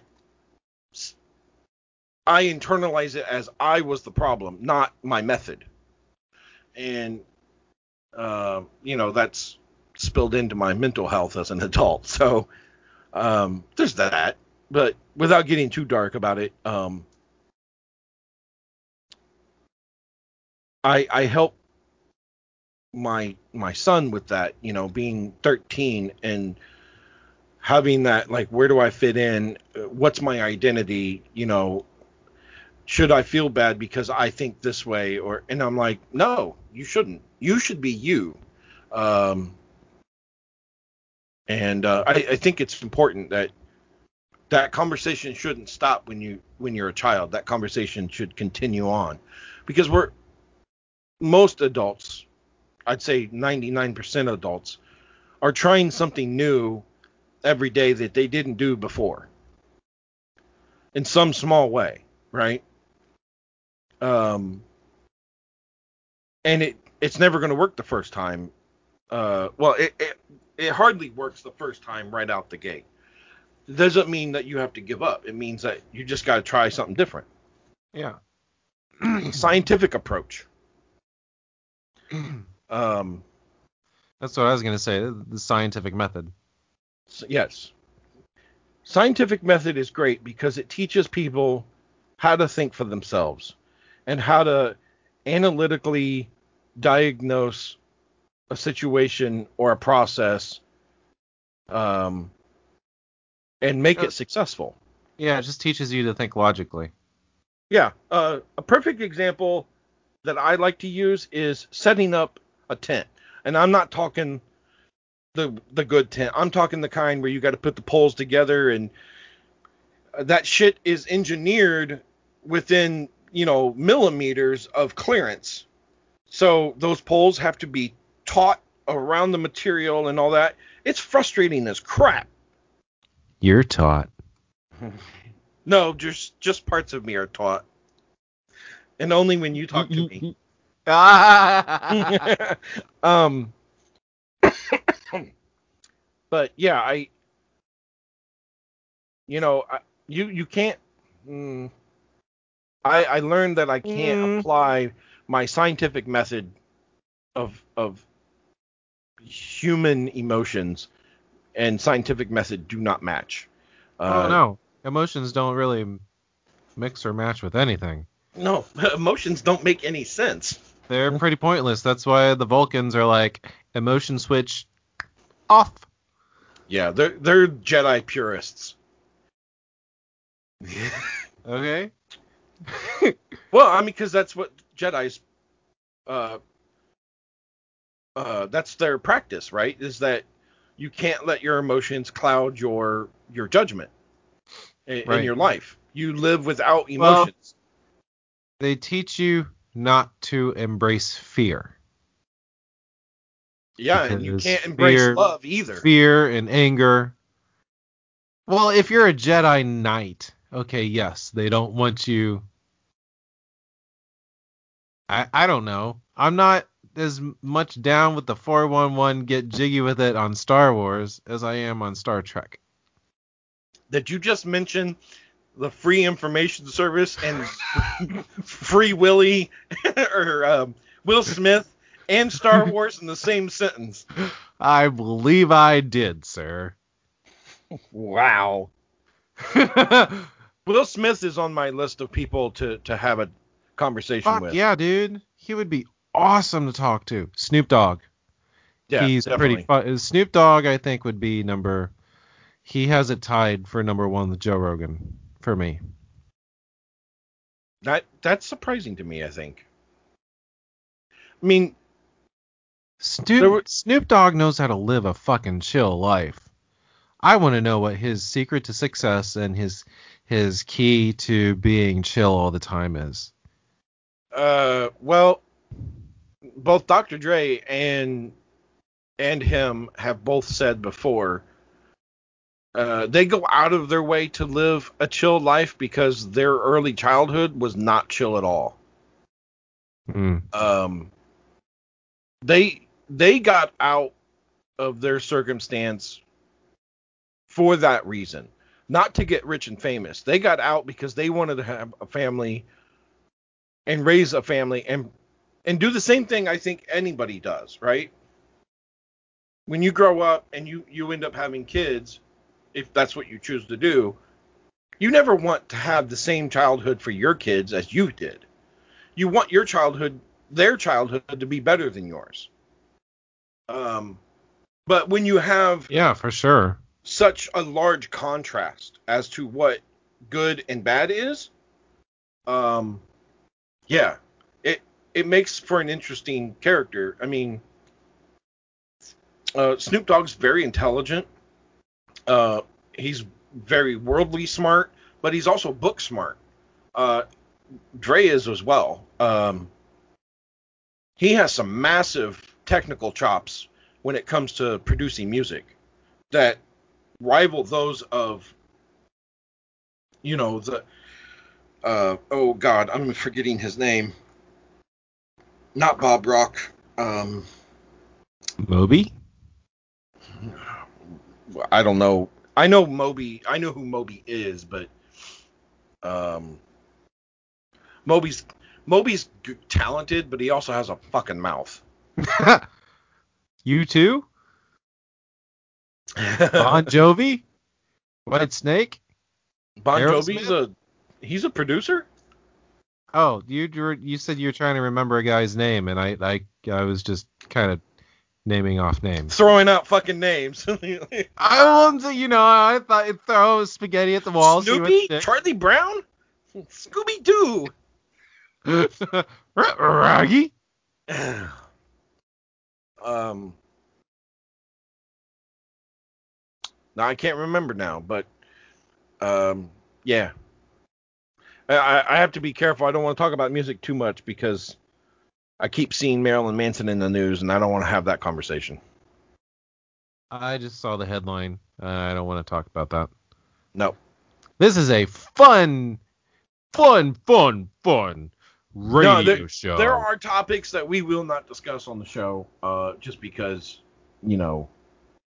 nothing indecent. That's all. You know. Well, how do you what do you define indecent? Because we've already talked about some indecent shit. Um, I mean, I mean, I, I have, I have, yeah. No, I can't mean, we have that. we have our shit list, so let's just stick Yes. to that. we have a shit list. Um, so hopefully, in the in the course of anything that we have or will talk about, we don't uh, offend anybody, and and you know that's not our intention. Obviously, um, we're not comedians. I wouldn't consider ourselves comedians, but I kind of, I no. guess I want, I want to live by that same connotation that a comedian can make a joke about something that's touchy and it just stays as a joke. Right. Yeah. Um, I'm not telling anybody how they should live or what they should believe in. I'm just talking about things that are in my life or in my headspace or things that I'm influenced by. Um, I think that's all I ever do. You know, um, like I had a really nice conversation with a coworker about mental health and um, their journey with it and my journey with mental health, and that not enough people talk about it. Um, and it really bothers me, not just because I suffer from it or, or that I have a, a child that has a, a mental health disability, but in mainstream society, online and offline, main mental health is still a taboo thing in most countries, Yeah. not just our own. it's very sad. Um, I started to put together um More people have mental health issues than than we realize.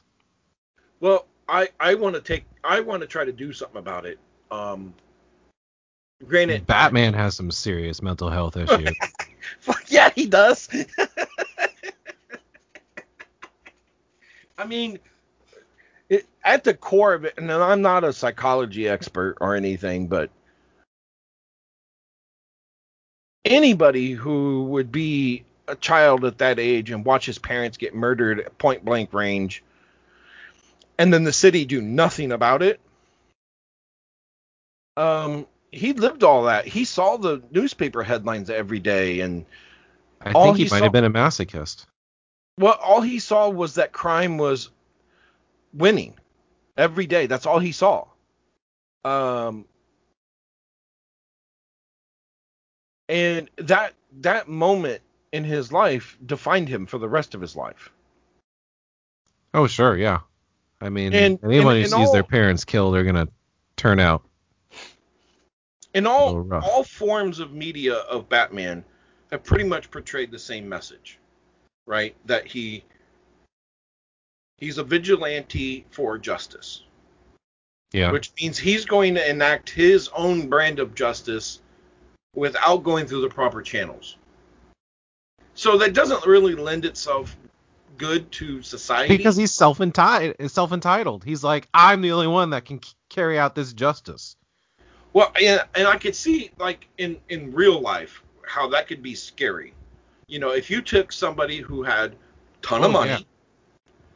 and had some mental Im- uh, uh, health issues, and then they used that to enact their own brand of retaliation or justice or whatever you want to call it, uh, I could instantly see how they would get a positive following and a negative following, and they would clash with local and federal governments. Boondock Saints. Yeah, there you go. That's a really good representation of that. Uh, yeah. Uh, especially because at the end of the movie, they've got uh, during the cre- when the credits roll, they're doing the interview of what do you think of the Saints, and some people are like, I love the Saints, man. They should be in every city.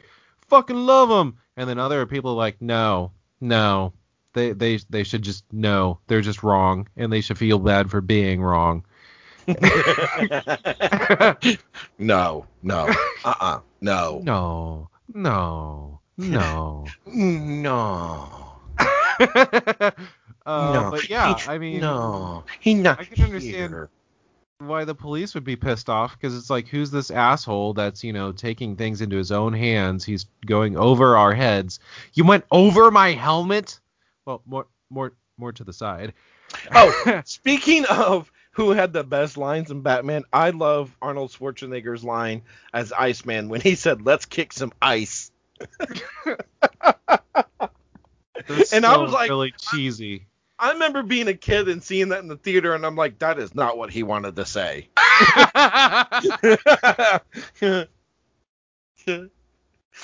I mean, but I, as a kid, I got to go see Lion King in the theater I did too. and watch somebody's parent get murdered, but because it's an animated What? cat, it was okay, What the fuck? right? Because Simba's dad gets murdered in that movie. Wait, by what? his brother. You watched someone get murdered in the theater. No, in the movie, in the movie Lion King. What? Think back for a second.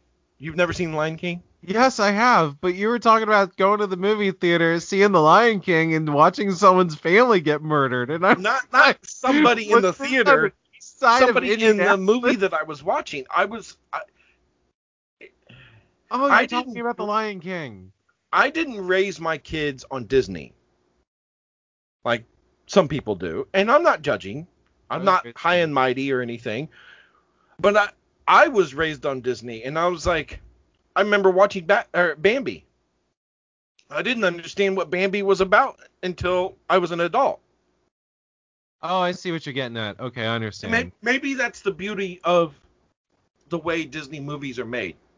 Because kids only see it for what they see it, which is, oh, Bambi, that's a character that's really funny, and Thumper, and, Like, and- Turtles and- is the same way. huh? Turtles is the same way. Yeah. I just, I mean, I think that's true for anything for kids. You you you you want to um, you architect something that is friendly to kids, but also has all that hidden humor for adults. well, so I, I, I say that because my son lear- spent most of his early, uh, before school age time watching SpongeBob, which I thought was pretty harmless, even though I know as an adult there are some things that go way over a child's head. Um, but I remember getting the first parent teacher conference when he was in kindergarten. And That had to be like a whoa, what the fuck? well, here's the impact that SpongeBob had on my son. Oh, his teacher, and I'm going to paraphrase this, but his teacher basically said to me and my wife, Your son has an overactive imagination. And I'm like, What? I, I'm sorry, I don't, I don't understand. I don't understand. Is that Yeah. a problem? What and she fuck? was like, she was like, well, and I was like, so is he is he causing a dis- disruption in class? And she goes, oh no, he's his behavior is perfect. then why the fuck am I wasting my time? And I'm like, I, so then I don't understand. Meanwhile, my wife is pretty much like, hold me back, I'm gonna mess this bitch up. And I'm I'm like, okay, I need to diffuse this shit like Denzel Washington. Um, and I was like, help me understand. I don't under I don't understand what the complaint is. I said, is it a complaint? And she goes, yes, sir. She said, well, Mr. Anderson, what I'm trying to tell you is, is that, uh, like this this is the real world. Like, and I'm like, I know that. He knows that can you give me an example? And she was like, okay, we gave him an example to to draw uh like a, a family portrait inside in, in front of your house. Draw you and your family uh, in front of your house. But what he drew was not, you know, a stick figure of a house and and stick figure parents and sister and stuff like that. He drew like us in a spaceship and you know, the color scheme was was odd and things like that and I'm like I I'm not following you. And I'm like so if I if I'm understanding you correctly, you're saying that he is exercising his imagination and creative assignments too much. If if that's not okay with you, then maybe my son shouldn't be attending your class. Cuz I don't think it's his fault.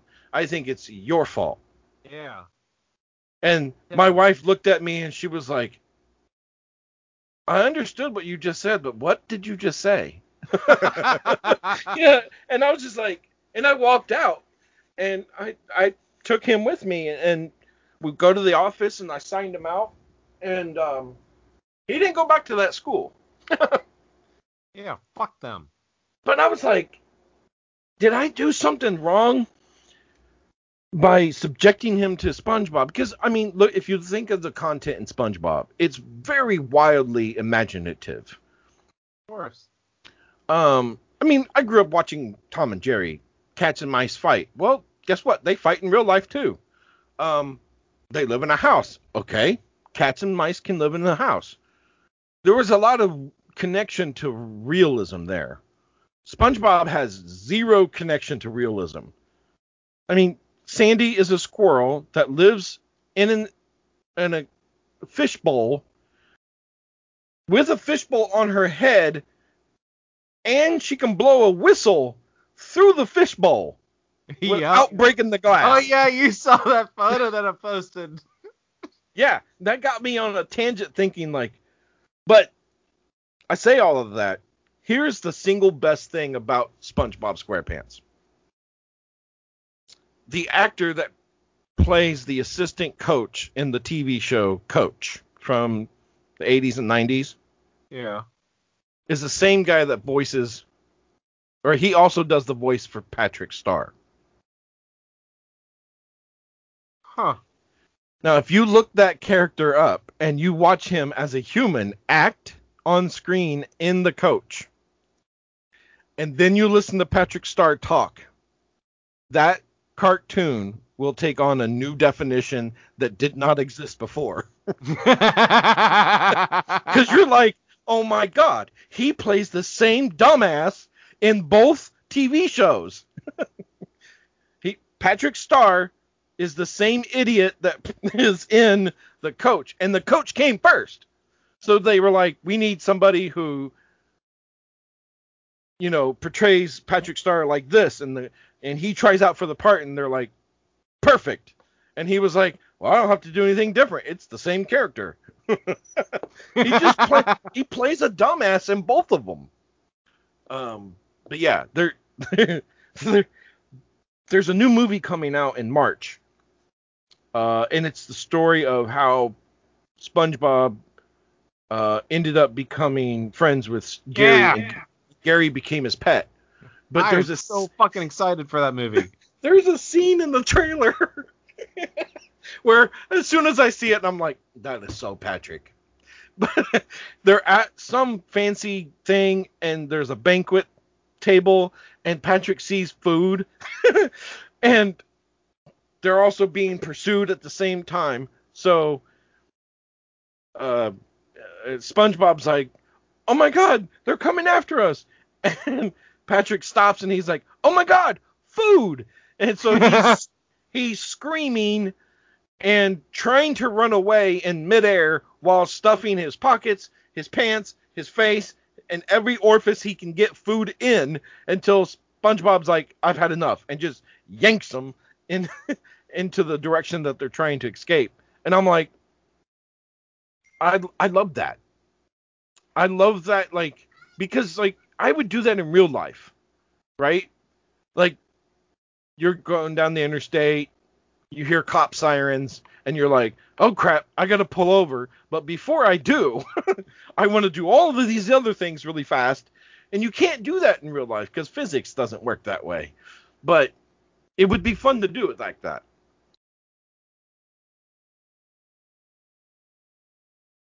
Sorry. I love SpongeBob. If I did I any too. if I did any psychological damage to my son, I'm okay with that. Um, I think as a parent, you kind of have to accept that you're going to harm your children physically and then emotionally at some point. what the fuck? no, I mean not like purposefully, right?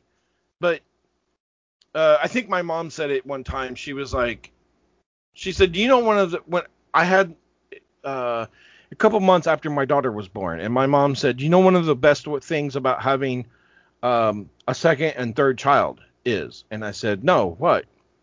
And she said, "Well, your first child is I don't know what I'm doing, and I'm testing everything out."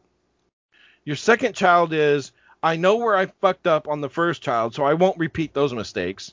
And then your third child is basically all of your parenting skills perfected.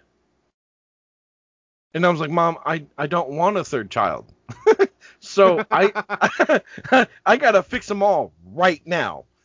I was like, so where did I fuck up with Jay? And she goes, nothing. I mean, Jay was 12 years old. Jay's 13. He's gonna be 14 in September. He still believes in the magic of Christmas. I love Um, Christmas. I gauge part of my success as a parent by preserving my child's innocence in any way, shape, or form. If I can preserve some form of innocence as long as they're a child, that's fine. Now, the, the shitty thing about that is, is I've thought about it up until he turns 18, is that do I sit him down on his 18th birthday and just go, okay, that was a lie, that was a lie, this is fake, that's not how that works, this is a lie. do I do that or do I let him figure it out on his own? You know? But yeah. I get I get really um I get really heated when he trash talks when he's playing competitive games on his computer. oh, Yeah. I, that, I think that's just a phase. That old I, teenager. I really hope so. I laid into him earlier because he called somebody a Jew, and I'm like, Fuck. that's not funny at all. No. Um, so I forcefully made him watch Shawshank Redemption with me, Oh man. or not Shawshank Redemption. I'm sorry, Schindler's List. Oh God. Yeah. Um, and it had the exact effect that I thought it would, which was lots of questions and lots of uh, emotion. He cried at the end of the movie, and the very first words out of his mouth was, "Dad, I want to go see uh, Oskar Schindler's grave before I die." So I can place a rock on his uh, tombstone as well. And he, I was like, no, that was. I think that's only a thing that Schindler's Jews can do. I, I don't think anybody can do that. And I said, but I appreciate what you're trying to say, and I think that's a good goal to have because you know he's he was an important person, even though he wasn't perfect. Uh, he was an important person to many, many, many people, and will continue to be for generations. Uh, and I said, "Do you understand why I asked you to watch this movie with me?" And he said, "I do." And he goes, "Dad, I wasn't, I didn't mean anything negative." I said, "No, I- I know that." It's the person on the other end. I said, "But what I'm, what I wanted to teach you was." You said that word to your friend in the comfort and the privacy of your own home. What happens when that behavior isn't corrected for a time frame and then you say that in a public space and other people do hear you? You not only sound ignorant, you also sound hateful and racist. Even though you're not somebody's going to misinterpret what you said and they're going to act react to that and it's going to be a negative reaction right unless you're standing in a f- room full of neo-nazis which i hope you never do right they would be the only people to be like yeah okay Yeah. but that's scary. you know. I remember when he was in fifth grade and he came home and he was like, "Why does everybody hate Germans?" And I'm like, "Nobody hates Germans. What are you talking about?" And he was like, "We learned about the Nazis in World War II." And I was like, "Oh, okay, so that's different. Nazis doesn't mean that you're German. that's just what the Germ the Nazi Party started." and he goes, "Okay." why is everybody mad at the Nazis? What did they do that was so bad? And I was like, well, how much time do you have? The swastika used to be an actual, uh, or a, a, a, it used to be um a positive uh, pagan was a symbol religious too. symbol. Yeah. Yeah, it still it still is. Oh yes, yes. In in in the right circles and the right usage, yes, it still is. Uh, It's no different than somebody using a peace sign. Um, even though I think the swastika actually uh, carries a little bit more weight than drawing a peace sign, but you know, he and I spent a long time talking about the simple points, the big major points of um, of what happened in World War II and and all that, and the misconceptions, what you're taught in school versus what's really the truth, and and all that, and The Holocaust deniers. I can't believe those people actually exist. it's the same group of people that deny that we ever landed on the fucking moon. it's the same people that deny that the earth is fucking round. So people so and that's the thing is people have the free will to deny or believe something. And that's okay. I just don't need you to shove it down my child's throat yeah. or or, or mine. You are free to think what you want to think and you can disagree with what I believe in, but I can also disagree with what you believe in. And I think that's what I wanted to teach him, not about Nazi Germany and, and the Holocaust, but those are facts. You can't deny the facts. There are photographic evidence, there's testimonies. There's those stories there are whole trials that happened afterwards. Um, and I, you know, like I told him, I'm like, that area of Europe, that kind of hate is still there. Yeah. You know, in Germany. as Poland and Czechoslovakia, I I mean, there's a reason why people grow up there and move and denounce their citizenship. There are there are reasons why people don't want to live in Ukraine. Of Good, valid Correct, reasons. and uh, you know, without getting really dark and, and overly serious, I mean, those kinds of atrocities happen in every country, even free world countries. Um, Oh hell, what I wanted, about massacres in the Corto Maltese in Batman. yeah, That's Yes. always been a, a linchpin throughout uh, the different comics. It was in the the Batman m- movie. It was in Frank Miller's Batman, which provided inspiration for the Batman movie for Tim Burton. Um, there's that kind of shit going on all over the place, Uh, it's is sad. Well, yeah, and I remember he asked me a question, and he was like, "Why do why do we treat people like that?" And I was like, "Well, because we're human, and that's not an excuse. It is, it's just part of the equation. Humans are, are greedy. We, um, we can be dishonest, and we can be evil. Um, and when the wrong people aren't checked." and that that ideology gets so far to the point where there's some good parts of that ideology even though there's bad parts people automatically assume the best in people. A lot of people do. And they think well even though he said this it doesn't mean he's going to do it. Because he also said x and i want x to happen. And it's like but uh ultimately what happened was the German economy was going into the tank, uh, and they blamed the Jewish community for that because at that point in their country, the Jewish people were basically the owners and operators of most of the financial businesses and corporate businesses.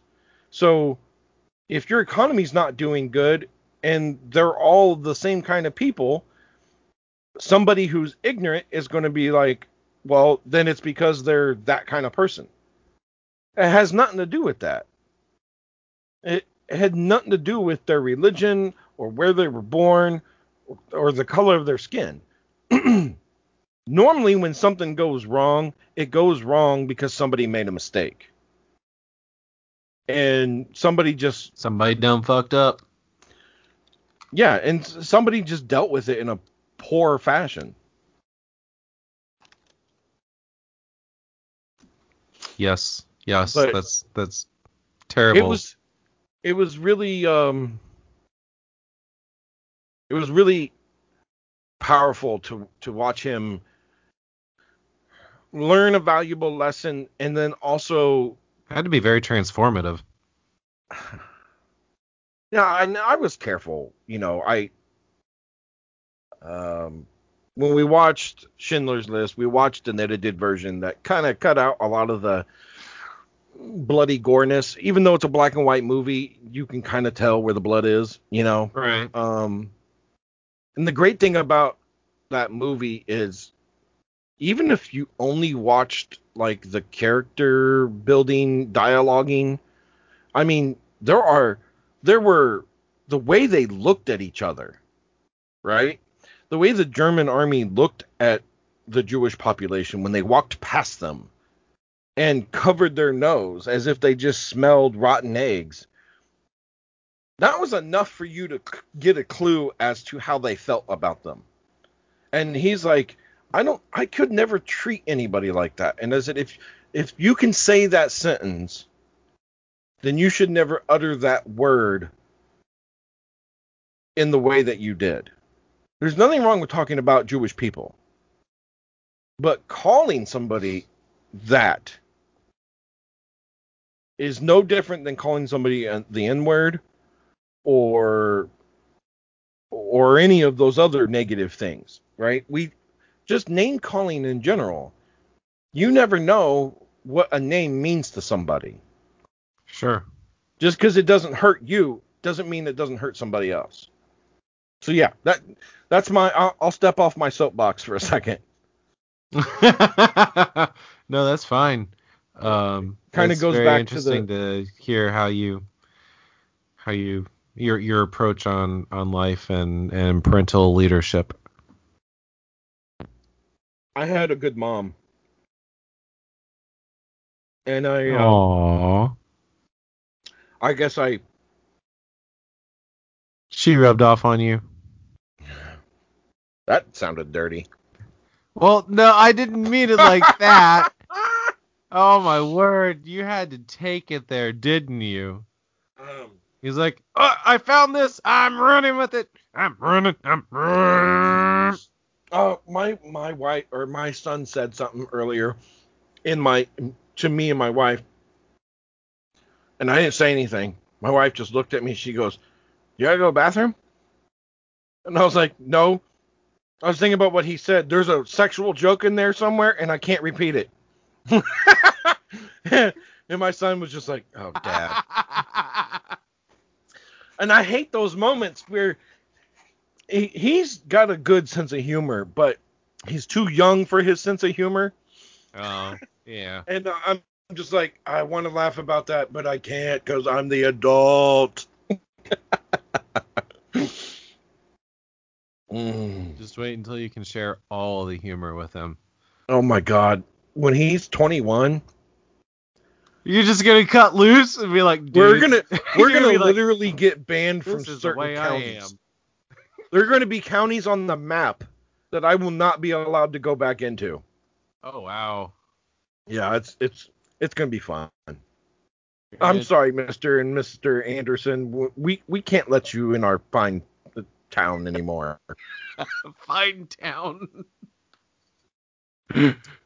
When I was in college, we used to get shit faced and we would go to the local park in Bloomington. And you know those um playground things where it's like the big car spring with the seat on top? Yeah. Yeah, we would. we were obviously too big for them, but we Oh. would like bend it forward and bend it backwards until the spring popped. I always wondered why assholes did that. Uh, When was I didn't kid, I'd go to know. park and be like, who the fuck ruined this shit? well, it's like I knew I was doing something that was bad because I was breaking public playground equipment that were used by kids. I knew that was bad. But the other part of me was was like, these things are indestructible. I bet you I could destroy it. How long would that take?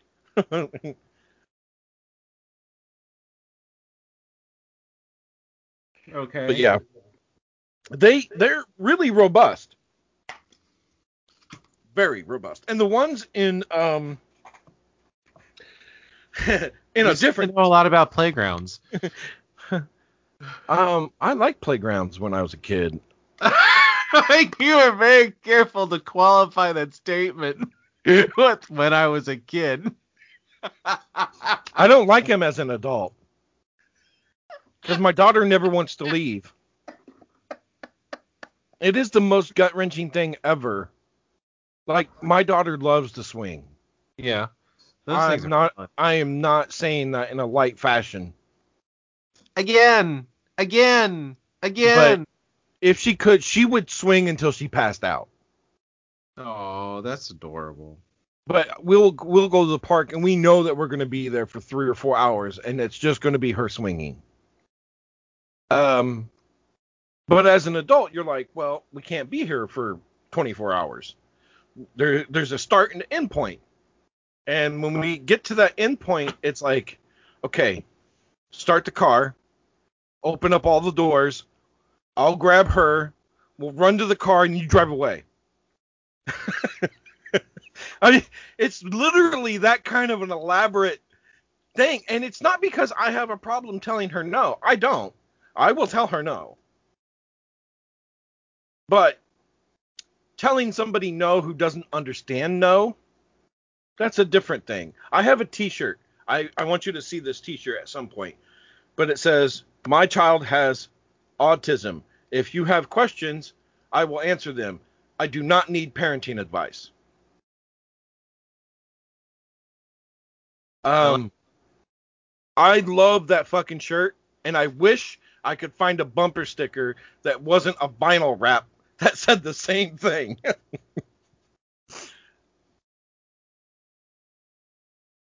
Wow.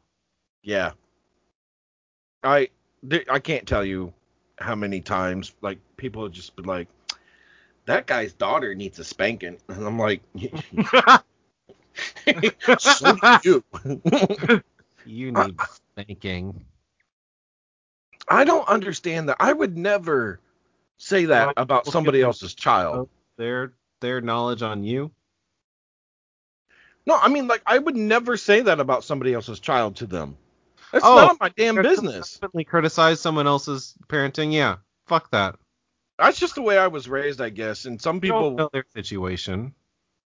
I told my mom, I said, "Mom, you need to write a book because there are other parents out there that do not know how to do mom." Make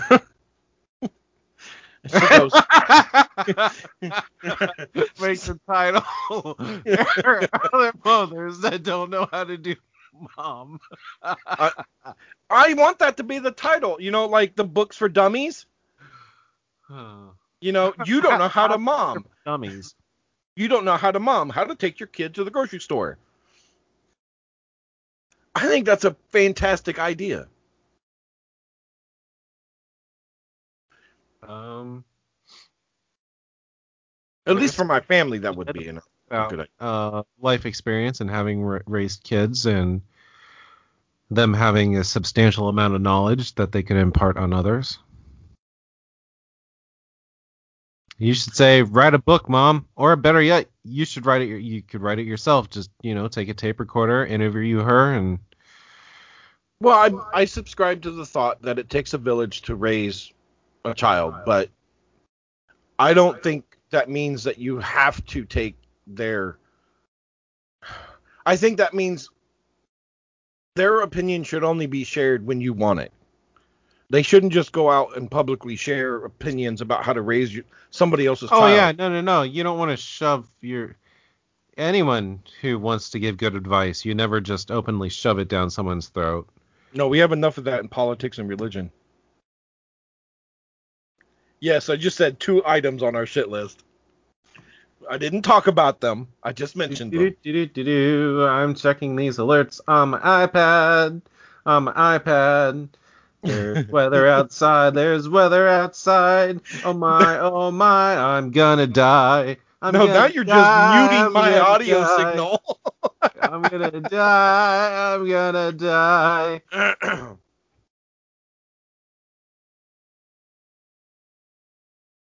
Yeah, it's it's rain and ice right now. I can hear it outside. Did you hear my neighbor just start his motorcycle? No. Uh, yeah, my neighbor's on this motorcycle right now. what? I he, I'm gonna hope that he's working on it. Uh, cause it's uh, it's 36 degrees. He's been working on modifying the exhaust on it. it it's a. I'm gonna sound real ignorant. It's a, a flathead Harley. I don't. It's a specific style of Harley. It's a really nice bike, and he. It, it's an expensive bike, and he got it for like two grand. uh, you don't buy a Harley for two grand. no, somebody, you don't. Yeah, somebody was really desperate for some money, but um, it it was all stock from the factory, and he's been um slowly fabricating some custom parts for it, and it looks dead sexy. Uh, but it sounds like a fucking dragon. I'm not even kidding you. I can hear him two blocks away. And I'm like, is it really necessary to downshift that often? I mean, I've driven a stick before. I, I know how they work. Um, but I think he just I mean, I get it. Like my brother owns a um a Dodge Hellcat and he's got Mm. the modified exhaust on it and when he starts it up, it you know, you you feel it in your groin. You know what I mean? And you're just like, "Oh, fuck, do that again." um you know, the Batmobile was uh, it's basically an Impala. yes. An Yeah, the Impala with the the with the um It's got some props on it, but yeah. with a flame on the back of it. Yes. The flame is probably the quintessential part. I mean, if you took the flame off, you're just think like, what it's called." I was like, uh with the turbine engine. I was like, no, it's not a turbine engine. It's a flame. And I was trying to think of what kind, and I, was, I guess it would be like a rocket. I I don't know. Yeah, it's supposed to be some kind of like rocket propulsion, but it's actually just like a. a- Uh, Nitrous oxide or something. um, oh, I thought it was um, propane. I thought that's what they were using in the movie. They just used Oh no, propane. no, no, no! I meant like uh, yeah, in theory, if it were to actually be functional, it would probably be some form of nitrous oxide that that oh, I would go. boost. Uh, I would go with hydrogen because Oh. it doesn't need to be cooled like rocket fuel does. Rocket fuel has to be. Rocket fuel is liquid oxygen that's compressed, so it's really cold. But hydrogen can do the same effect uh, without uh, having to be chilled. Um, but nitrous oxide should be able to do the same thing, but it, it doesn't put off the same kind of a flame um, as it's portrayed in the movie. But uh, yeah, not, not to piss in your Wheaties. no, no, no, no, no. I just I think it's uh it's great that it's an actual functioning vehicle. Or I can pee all over your Wheaties. I don't. You know, uh, they had a separate um, cowl for the scenes when he got when when he was in the car because the ears were too tall, so the the the door wouldn't wouldn't close over over the top of him. oh wow. Yeah, I can imagine. Yeah, I have I- all kinds of random tidbits about that movie. I loved that Batman, that Batmobile. That's probably one of my favorites. that Batmobile and that Bat suit are my two favorite things. I thought I was one of your favorite things. Within the ecosphere of Batman. Well, universe. Within the Batman universe. Those are the two things. For everyone who can't see, he is licking his microphone. Very, very sensually. Like, oh, Mr. Microphone. yeah, we're playing with video. Oh, Video is Mr. Microphone. harder to do than Ah. audio. So stop grabbing your ball. Have a blue snowball microphone. I'm not No. actually grabbing my balls. Okay, so you have a virtual background and your snowball is white and there is white in your background. So in some of the positions your microphone just disappears Oh yeah, I, I can see it. and it, Watch, it it's looks like you're talking into nothing.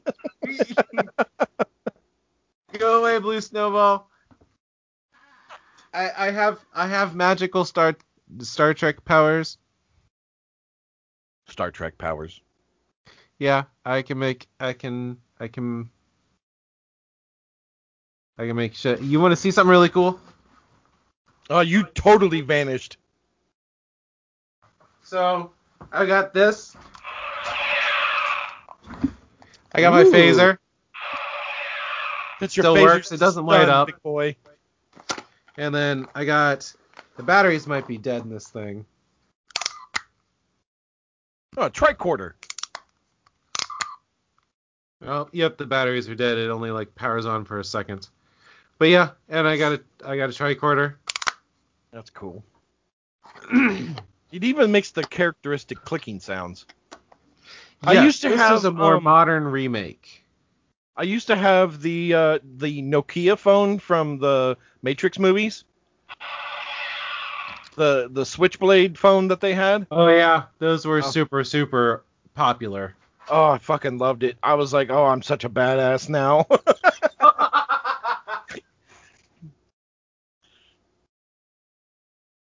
And then you got to see the rest. You got to come down and see the rest of these sometime. I've also got Riker yep. Riker's my favorite. and El Capitan Picard. Oh, he keeps disappearing. There he is. And you got to see all my ships too, including the miniature ones, like this. Oh, oh, it made me disappear.